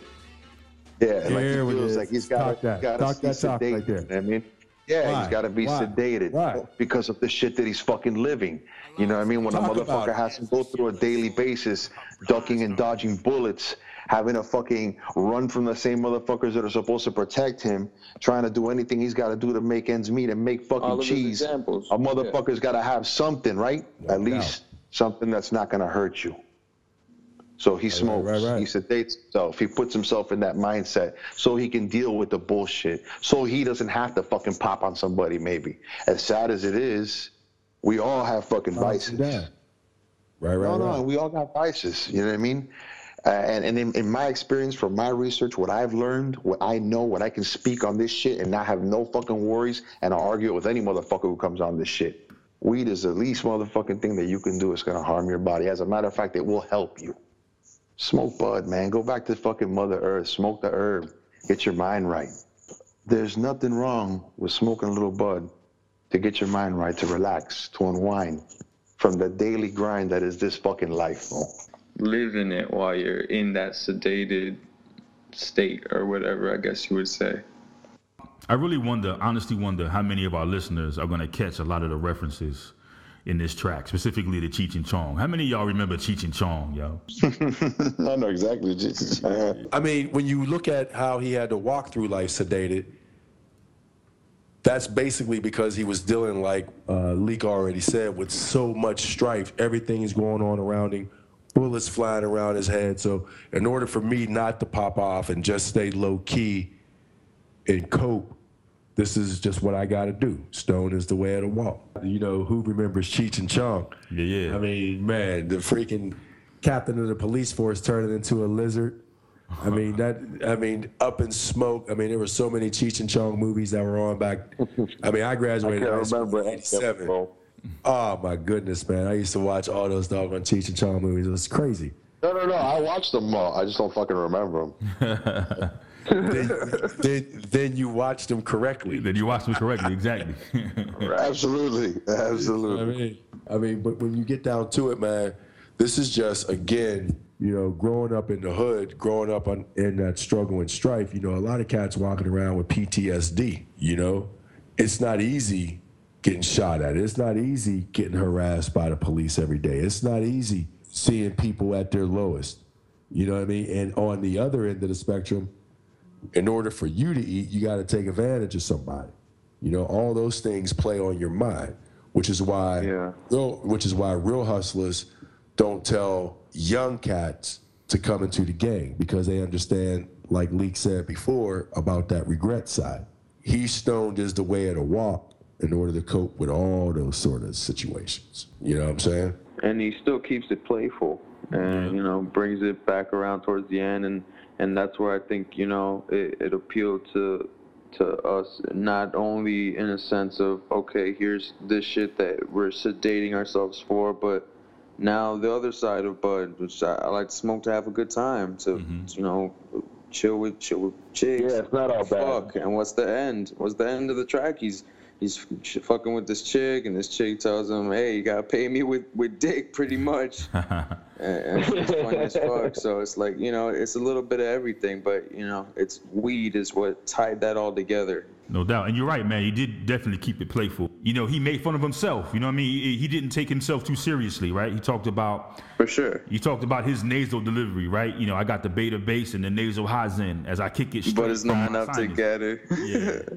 Yeah, I mean, he, he knows he knows that his voice sounds annoying. I think that's that's part of it. Shit, no. Hey, listen. He says it in his doc, one of his documentaries. They told him, "Yo, you need to do something Yeah. about that fucking voice. like either you're gonna do something about that voice, or you're gonna have to fucking write lyrics for Sen Dog because that voice is terrible." and he says Yeah, it. he He admits it. it. He admits it. Like, yo, I had to switch my shit up, or Sen Dog was gonna be the one to rap. A lost cut and there's a ship of soy. Blast 'em.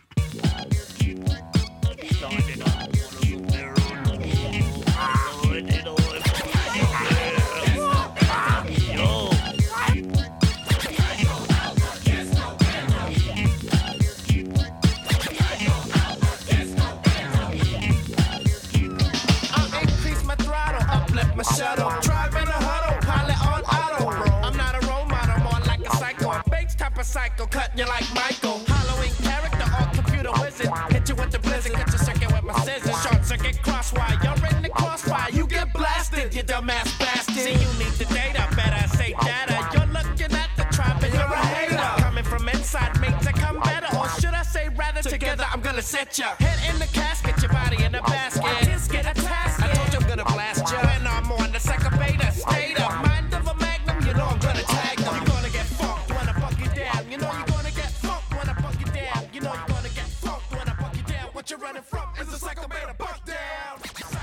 Psycho. Beta Buck Down. Now, I, I got to be honest, man. I wasn't feeling this track, man. I mean, it's a classic album, no doubt. Debut is Cypress Hill, man. But you know, every track can't be a hit. For me, I just wasn't feeling it, man. What about you? Yeah, no, it wasn't one of my favorite ones off this particular LP, man. I mean, but like you said, everything can't be a hit. And at the same time, though, I do think that it shows their, um, how can I say, their willingness to try something different. Yeah. So I just think this was one of those uh, leaps of faith, if you will. They were trying something different, they were being courageous, and it just fell flat. But here's the good thing about being a good artist. You know, with B-Real, Cypress Hill, you know, the fact that they're a good crew, you can you can have a bad out. You know what I mean? And people would just do what? They'll just skip that particular track. Aside from, of course, all the greats that we talk about, you know, there are some cats out there who there's only one or two tracks that I listen to off their LPs. Most definitely, man. Um, for me, man, if I could take anything away from this song, is that, you know, just like on any debut album, I mean, the artists, in this case, the artists, are defining themselves to, to us, the consumers, right? They're telling you who they are, where they're from, what they're capable of, you know, what they're what they're willing to do, how far they're willing to go. And I think, you know, Cypress Hill Cypress Hill, you know, they did that throughout their whole career. But if you if you look again, we don't really understand. We don't really know who these guys are at this point, right? So, you know, we know it's B Real Sen, we know it's Muggs and things of that nature, man. But Sen start the massacre as I get nasal.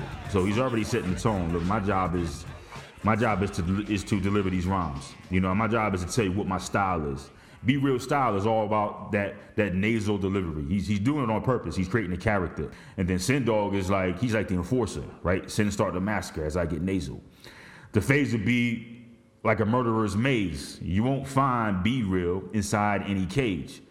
Sen is the gangster. Me, I'm just a pimp.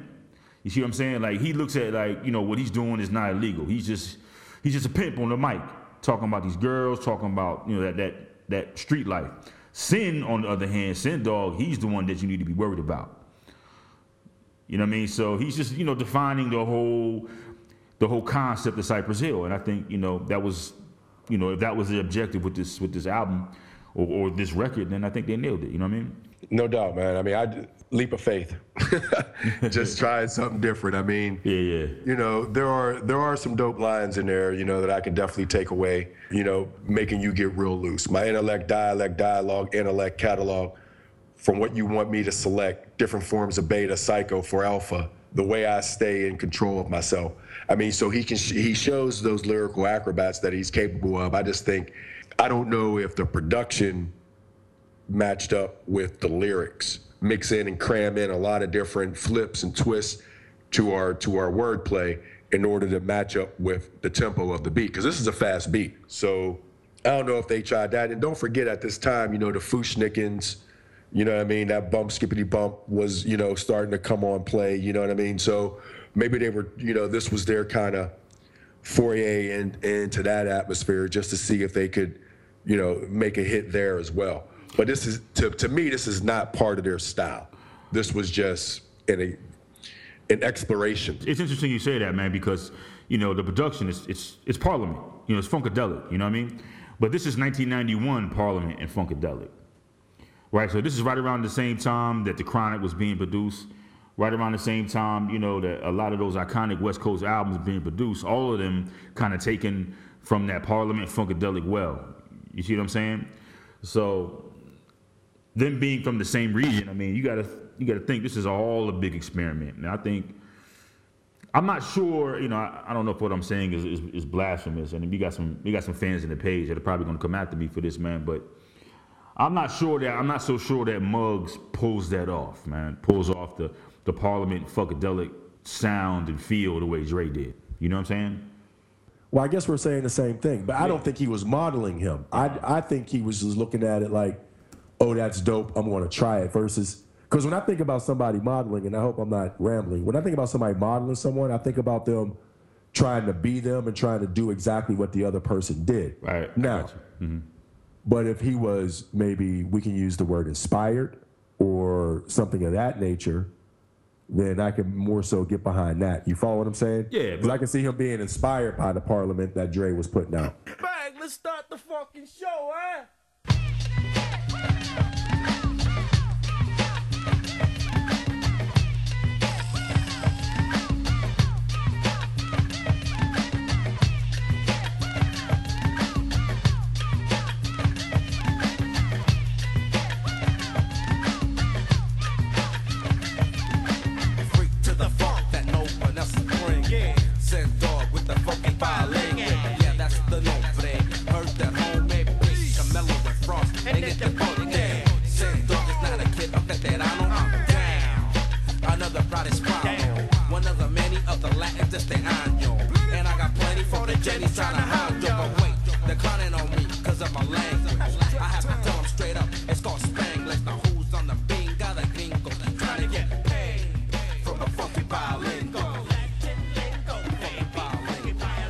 That old Latin funk. Know what I mean? Yo, I like this joint, man. Yeah, man, it's tight. It's tight. I mean, I've always liked it. Uh, I had a hard time understanding a lot of it, but I always liked it. I was really, uh, you know, this is this is one of those tracks, man. You know, you get to see the, in my opinion, the introduction of Sen Dog because he pretty much takes this whole thing over. Well, yeah. And of course, once again, it's you know, it's produced by Muggs. Mm-hmm, So you, I mean, the the beat is crazy. I mean, I used to just vibe off the beat more so than the lyrics because again. Mm-hmm. I ain't know half the shit of what they were talking about. Now, don't get me wrong. Vato, cerveza, I mean, you know, a lot of the slang that I did understand, um, you know, brought the track home a little bit more. But there was a lot of, you know, when he went on a couple rolls in here where the whole verse or the whole line was in Spanish, I was like, yeah, can somebody help me with that? Yeah, man. Like you said, this is classic, classic Muggs production. You know, very smooth, laid back, but but gangster. You know what I mean? Like it's that it's that shit that you play. If you got a low rider, you put this in. I like it because y'all remember as a kid, you know, me and my brother listening to this to this album. You know, imitating, trying to imitate what Sen Dog was was talking about. Like you said, you know, I didn't know what they was talking about either. I'm not I'm not Spanish. My, my heritage is Spanish, but you know, Sen and his brother and his uh, brother Mellow Man Ace. I mean, they're Cuban. You know what I'm saying? Cuban Americans, man. So this is their native tongue right here, man. And you know, you got to have a lot of respect, man, for Cypress to come and do a song like this. I mean, this is they're they're one of the first, if not the first, mainstream Latino hip hop group. You know what I mean? You got a song like this where they're flipping back and forth between English and Spanish. I mean, this is 1991. Anybody else doing that back then? No. And like you said, it took a lot of courage for them to do this. Mm-hmm. But at the same time, I think it gave another glimpse, it gave another view into what the street life really encompasses. And it gave it from, like you said, from Spanish Americans' point of view. No doubt. You know what I mean? And that to me, always digging on that authenticity, that's one of the reasons why I really dug this track off of this LP because you knew they were Spanish. And this was the first time that they really let their slang hang out in order for you to get a picture as to how they kick it when they're just kicking it with their homies. You feel me? For sure, man. And uh, I, go, I go to that one line at the end of the song, man. Before I got here, I was gaffled in the calle. Man, I love that word gaffle. We didn't want to do the gaffle. What's that from Ice Cube? Ice Cube joint? Yeah, you see- it? gaffle, gaffle, right behind. Yeah. nigga, give me a key, nigga. Get in the car, nigga. Get out. Straight gaffling. Yeah, that's that West Coast, man. Exactly. West Coast. That's funny as hell. I mean, that whole West Coast slang, man, it, it kills me. It's so funny to me, man. But yeah, man, if you ever wanted, you know, to, to to get some, you know, a real taste, you know, that that that you know West Coast type of vibe, you know what I mean, with the with the Cuban Americans, the Spanish niggas. This is the song you listen to right here. Sen Dog. I mean, they did a great job, you know, highlighting him, you know, bringing him to the forefront for one track anyway. You know what I mean? And um, you know, him, you know, throwing out respect to Mellow Man, Ace, Kid Frost, two other Latino Oh, yeah. No doubt. two other, you know, Latino hip hop artists, man. Dope track right here, dope track for me. Right. And of course, the sample was from Sly and the Family Stone, you know, sing a simple song. Um, so, you know, that is definitely going to strike, strike a familiar chord with a lot of people. Because, You know what? I'm glad. So- I'm glad you brought that up, man. Great tidbit of information. Sly and the Family Stone, probably, in my opinion, one of the most underrated groups oh, yeah. of all time. I think. I think without Sly, you don't have Prince, right? I think Prince modeled his whole No question. his whole image after Sly, man. Yeah, Sly, Sly with a mix of James Brown. Yeah, You know, yeah. because James Brown had that ultimate control over his crew. Right. And Prince exemplified that. You know what I'm saying? For sure, man. Great story, man. But yeah, man, Latin lingo. I think you know we made the comparison a couple tracks back uh, about Cypress and Tribe and and uh, Geto Boys and how Sen is kind of reminiscent of you know Bushwick and and you're not trying to be disrespectful, but Phife, even though Phife was a much more accomplished lyricist than either of them, you know, but you kind of see the same type of setup, right? You got three in the crew with uh, B-Real, Sen, and Muggs, and the same thing with Tribe and Geto Boys. But um, you don't really see a lot of Sen Dog in the debut. Just like you don't, you didn't really see a lot of of Phife and People's Instinctives for Tribe, you know. And Sen's role in the crew, it grew gradually. until he became a regular contributing member of Cypress. You know what I mean? So that's why I'm I'm, I'm, I'm constantly drawing comparisons between the three, between the three groups.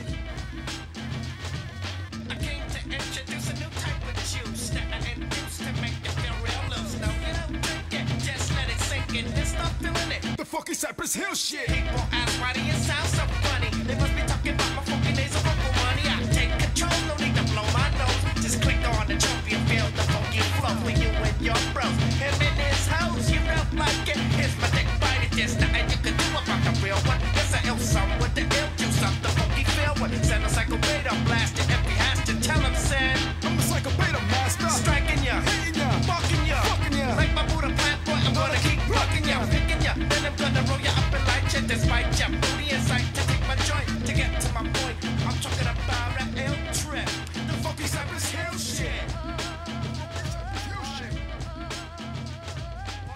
Let me tell you, you know, but let me just kick this off and say, you know, one of the reasons why I like this particular track, man, is I love the Spanglish thing that Cypress did on this album, right? They're going, Right, back, they're going back and forth between the English and the Spanish. And to take it a level higher than that, I love the fact how B-Real, he rhymed, he played his rhymes off of the Spanish. You see what I'm saying? And I think that was that was that, that was that was ingenious. I don't think we've heard anything like that before. B-Real rhyming in English, Sen, you know, coming in with those with those Spanish ad libs and B-Real rhyming off of those ad libs in English. I thought that was that was dope. Mm-hmm. Listen, man, and that's and that's and that was their whole vibe. Mm-hmm. You know what I mean? Again, you know, Cuban Americans, and they're just kicking it the way that they kick it, showing us a glimpse into their into their life. You know, just click on the chumpy and feel the funky flows for you and your bros. Him and his hoes. You don't like it? Here's my dick. Bite it. There's nothing to about the real one, the funky feel one. Again, at the end of the day, debut album, and he's basically telling everybody, I know y'all can't touch my style because ain't nobody in the game that's like me. He's right. You know, Yeah. again, this is 1991, mm-hmm. and he was introducing everybody. This is this is how we get down. I think B-Real is underrated as a, as a lyricist. I mean, he's never in that conversation. Anytime you talk about, you know, lyricists and things of that nature, especially from the golden age, whoever mentions Cypress Hill? Do we? Nobody. We, we don't either. I mean, Think about what you felt in 1991 when you first heard these cats. I remember specifically what I felt when I first heard them. I mean, I love the music. I mean, you know, I, I might not have known it. I didn't know it at the time, but I love DJ Muggs' production, even though I probably didn't know who DJ Muggs was at the time, right? I loved the sound that I was hearing. But when I heard B-Real for the first time, I thought it was funny. I, th- I was laughing. I remember like, yo, why does he sound like that? And my brother was like, you know, mad because he was a huge Cypress Hill fan. I was always making fun of him because of the way B-Real sounded. I mean, you look right up there at the front, in the first verse, he said, people ask, why do you sound so funny? They must be talking about my funky nasal vocal money. I take control. No need to blow my nose. He's like, yo, this is this is the way I sound. This is the way I sound when I when I when I do this hip hop thing. You know what I mean? I mean, take that and apply to what it is you just said about some of these new cats coming out now. I mean, it might be two different. Com- I'm not trying to compare Little Yachty to to B-Real. I mean, that's blasphemous. But you know, the reaction is the same thing. It's something new that came on the scene. Nobody was doing. Nobody was, you know, Latino coming in sounding like that. I mean, it was it was it was something new. I mean, I got to think that some folks had the same reaction. You know. No doubt, man. Mm-hmm. But I but I like the fact that Cypress Hill talking about what we're talking about and just bringing it all. They didn't try to be anybody else. Mm-hmm. Like you said, dude didn't talk about blowing. It's like my voice. I'm sure it gets annoying to people. You know what I'm saying? But at the same time, I ain't gonna change it for no one. Mm-hmm. It's who I am. Mm-hmm. Period. Can't feel the funk, so I guess I'll pump the wrist. How about this mug? Kiss my blunt. B-Real's lyrical acrobats are ridiculous. You know how he takes those three syllables of, you know, the first part of that and he rhymes it with the last part of that is just ridiculous. You know what I mean? People don't pick up on how on how intricate this cat is. Oh hell yeah, I agree with you 100 percent on that, man. Because the Cypress Hill material, luxurious, superior, glory or memorial, historical, physical. I mean, B-Real could rhyme. Mm-hmm. Now let me ask you this: Who would you, who would you get who would you get behind? B-Real or Eminem? So we we've had See, there you go. No, no, See, no. I'm trying to think of the best way to, to do this. We've we've had this. You know, I'm not. I'm gonna call it an argument. We, we wasn't arguing. We was talking, but we've had this argument offline. Actually, no, that was online. That was on Facebook. Yeah, yeah, yeah, yeah. That was on Facebook. See, for me, for me, I acknowledge the greatness of Eminem. I do, even though his his music is is not for me personally. Like I can't really. I don't want to say yeah, I can't relate to that. I mean, I'm not. I'm not an addict. I don't have addict issues. I don't have domestic violence issues. I acknowledge his greatness. You see what I'm saying? Um, so I relate more to a group like a Cypress Hill. You know what I mean? Even though they were talking about, you know, that gangster shit and, and whatnot, I love the production. I think Muggs is easily one of the most underrated producers, you know, of, of all time, you know. Um, but for me, I would choose B-Real before, I would choose to listen to B-Real before I would choose to listen to Eminem. Is B-Real in the top 10 of hip hop artists of all time? No. So if B-Real isn't in the top 10, you can't put Eminem in the top 10 because you just said B-Real is better than Eminem. False. That's not what I said. I said for me personally, I said I would choose to listen to a B-Real before I would listen to an Eminem. I'm not acknowledging that B-Real is greater. I'm just saying what B-Real, his style and and the way you know what he's talking about and the way he delivers his content resonates with me more than what Eminem does. Right. And I'm not saying Em is a slouch. And I know a lot of people think I'm saying he's a slouch, and I'm not. Not at all. What I'm, what I'm saying is I don't think Em is one of the greatest of all time. Oh, he's definitely. Do I think Yeah. do I think he could make the top 20 of all time? Maybe, and he's going to be after he's going to be in the late round of that situation. Nah. He's going to be from 16 to 20. Nah. Because there's too many cats like a B-Real. There are too many cats that I think hip hop has forgotten about that were completely dope. I, I agree with you on that. And, and I'm not saying album sales. You know what I mean? A lot of cats don't feel. it. You look at Immortal Technique, highly revolutionary. You know, a lot of cats don't give him a lot of credit. So when you so when you put all that together and you look at those types of artists that I just mentioned, you know what I mean, like a Paris, like an Immortal Technique, and understand that somebody's trying to put Eminem ahead of them, nah, it nah, it don't happen like that. Okay, so part of my argument in Facebook with you was was the whole concept of, of battle rap. And I'm telling you, I firmly believe that Eminem is one of the greatest freestyle and battle rap artists, battle rap MCs that has ever existed. Now, that being said, you take an artist like an Immortal Technique, you take an artist like an R-rated Rugged, you take an artist like a Pun, and you put them in the same environment. I'm talking about that hostile, you know, battle rap, cipher type of situation. Now you're talking.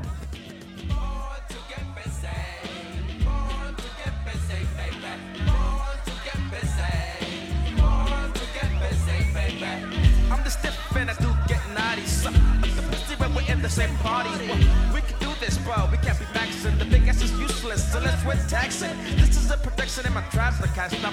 Known as a musician in my trade, I act them. Nobody's kid, brother. That means I work for this task, and I set up from the beginning. The kick will scratch. Using modern technique, I basic beat in a rap. I went to learn, acquire knowledge. I'm a scholar, went to college, y'all. Cause very handy when it comes to pushing, shoving stuff. Then that's cool, easy. No, I'm not a sissy, I'm stiff to neutral, brother. born to get busy, you know, and um, it's just Sen Dog. That's it. It's just Sen Dog. You know, kind of closing out the album, and I think, right? I think I think there's no other way you do it, man. You know, you kind of give it to Sen Dog, and it's like, you know, take us out of here, man. But you know, if I could say anything about this track, it's um, you know, if you if you listen to Sen Dog here at the end, he sounds a little bit more confident, right? He sounds like he's he's not the hype man. He sounds like he's you know B-Real's partner and not his his his hype man in this. You know what I mean? He's he's rapping. you know what I'm saying? He didn't really sound as stiff as he did in the in the other tracks, if you will. But um, but yeah, man, there's really nothing to this, man. It's just you know, Sen Dog telling you who he is. You know, known as a musician, imitator, act up, nobody's kid brother. That means I'm up for this task. He's telling you he's ready. right. He's you know he's ready to do this. I'm Sen Dog.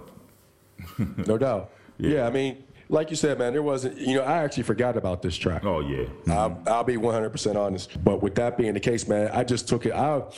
And then when I heard it the first time to prepare for the review, I really thought it was just a skit until I looked up the lyrics. And then I was like, oh, okay, you know, this is an actual cut. Right. You know what I mean? But like you said, it's, it's quintessential Sen Dog. Right. As he later became known as. Mm-hmm. You know what I mean? With this sort of more relaxed style, you know? Oh yeah, they were just they were strictly. I mean, by the by the time they got to the end of this joint, man, you knew what what you know what Cypress was all about, man. They about that that mind elevation. you know what I mean? That Cheech and Chong. You know what I'm saying? Mind elevation, like a whole different plane type of thing, man. He said, as I stroll the ever ways of the Buddha masters, as I smoke my joint, I feel one with the earth. But a brother like me keeps on walking to get to the next sign, then blaze the next joint. I mean, that's Cypress Hill, man. There it is.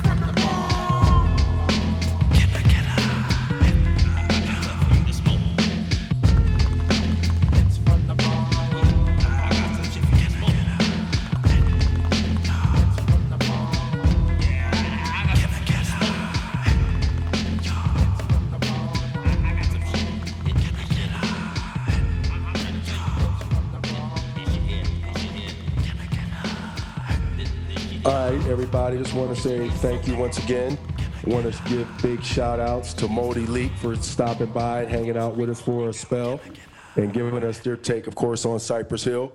Want to also give a lot of love to uh, Hip Hop Combo and Real Talk. You know, those cats over there.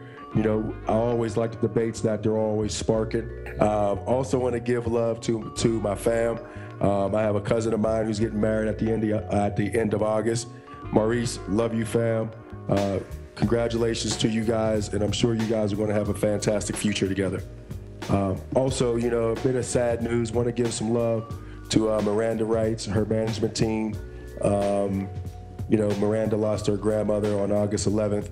Marlene Leonard of uh, Carlisle, Pennsylvania. You know, I really want to give uh, some deep condolences from both Scott and I uh, to Miranda, her mom Joy, her, her entire family, and her production team, because I know this was a devastating loss. So uh, our heads are bowed for you, and uh, much, much love, and God bless you guys. No doubt, man. Much love and much respect and all the prayers to, to Miranda Wrights and her family from from the TLP crew. You know, she gets nothing but love from us over here. Know that.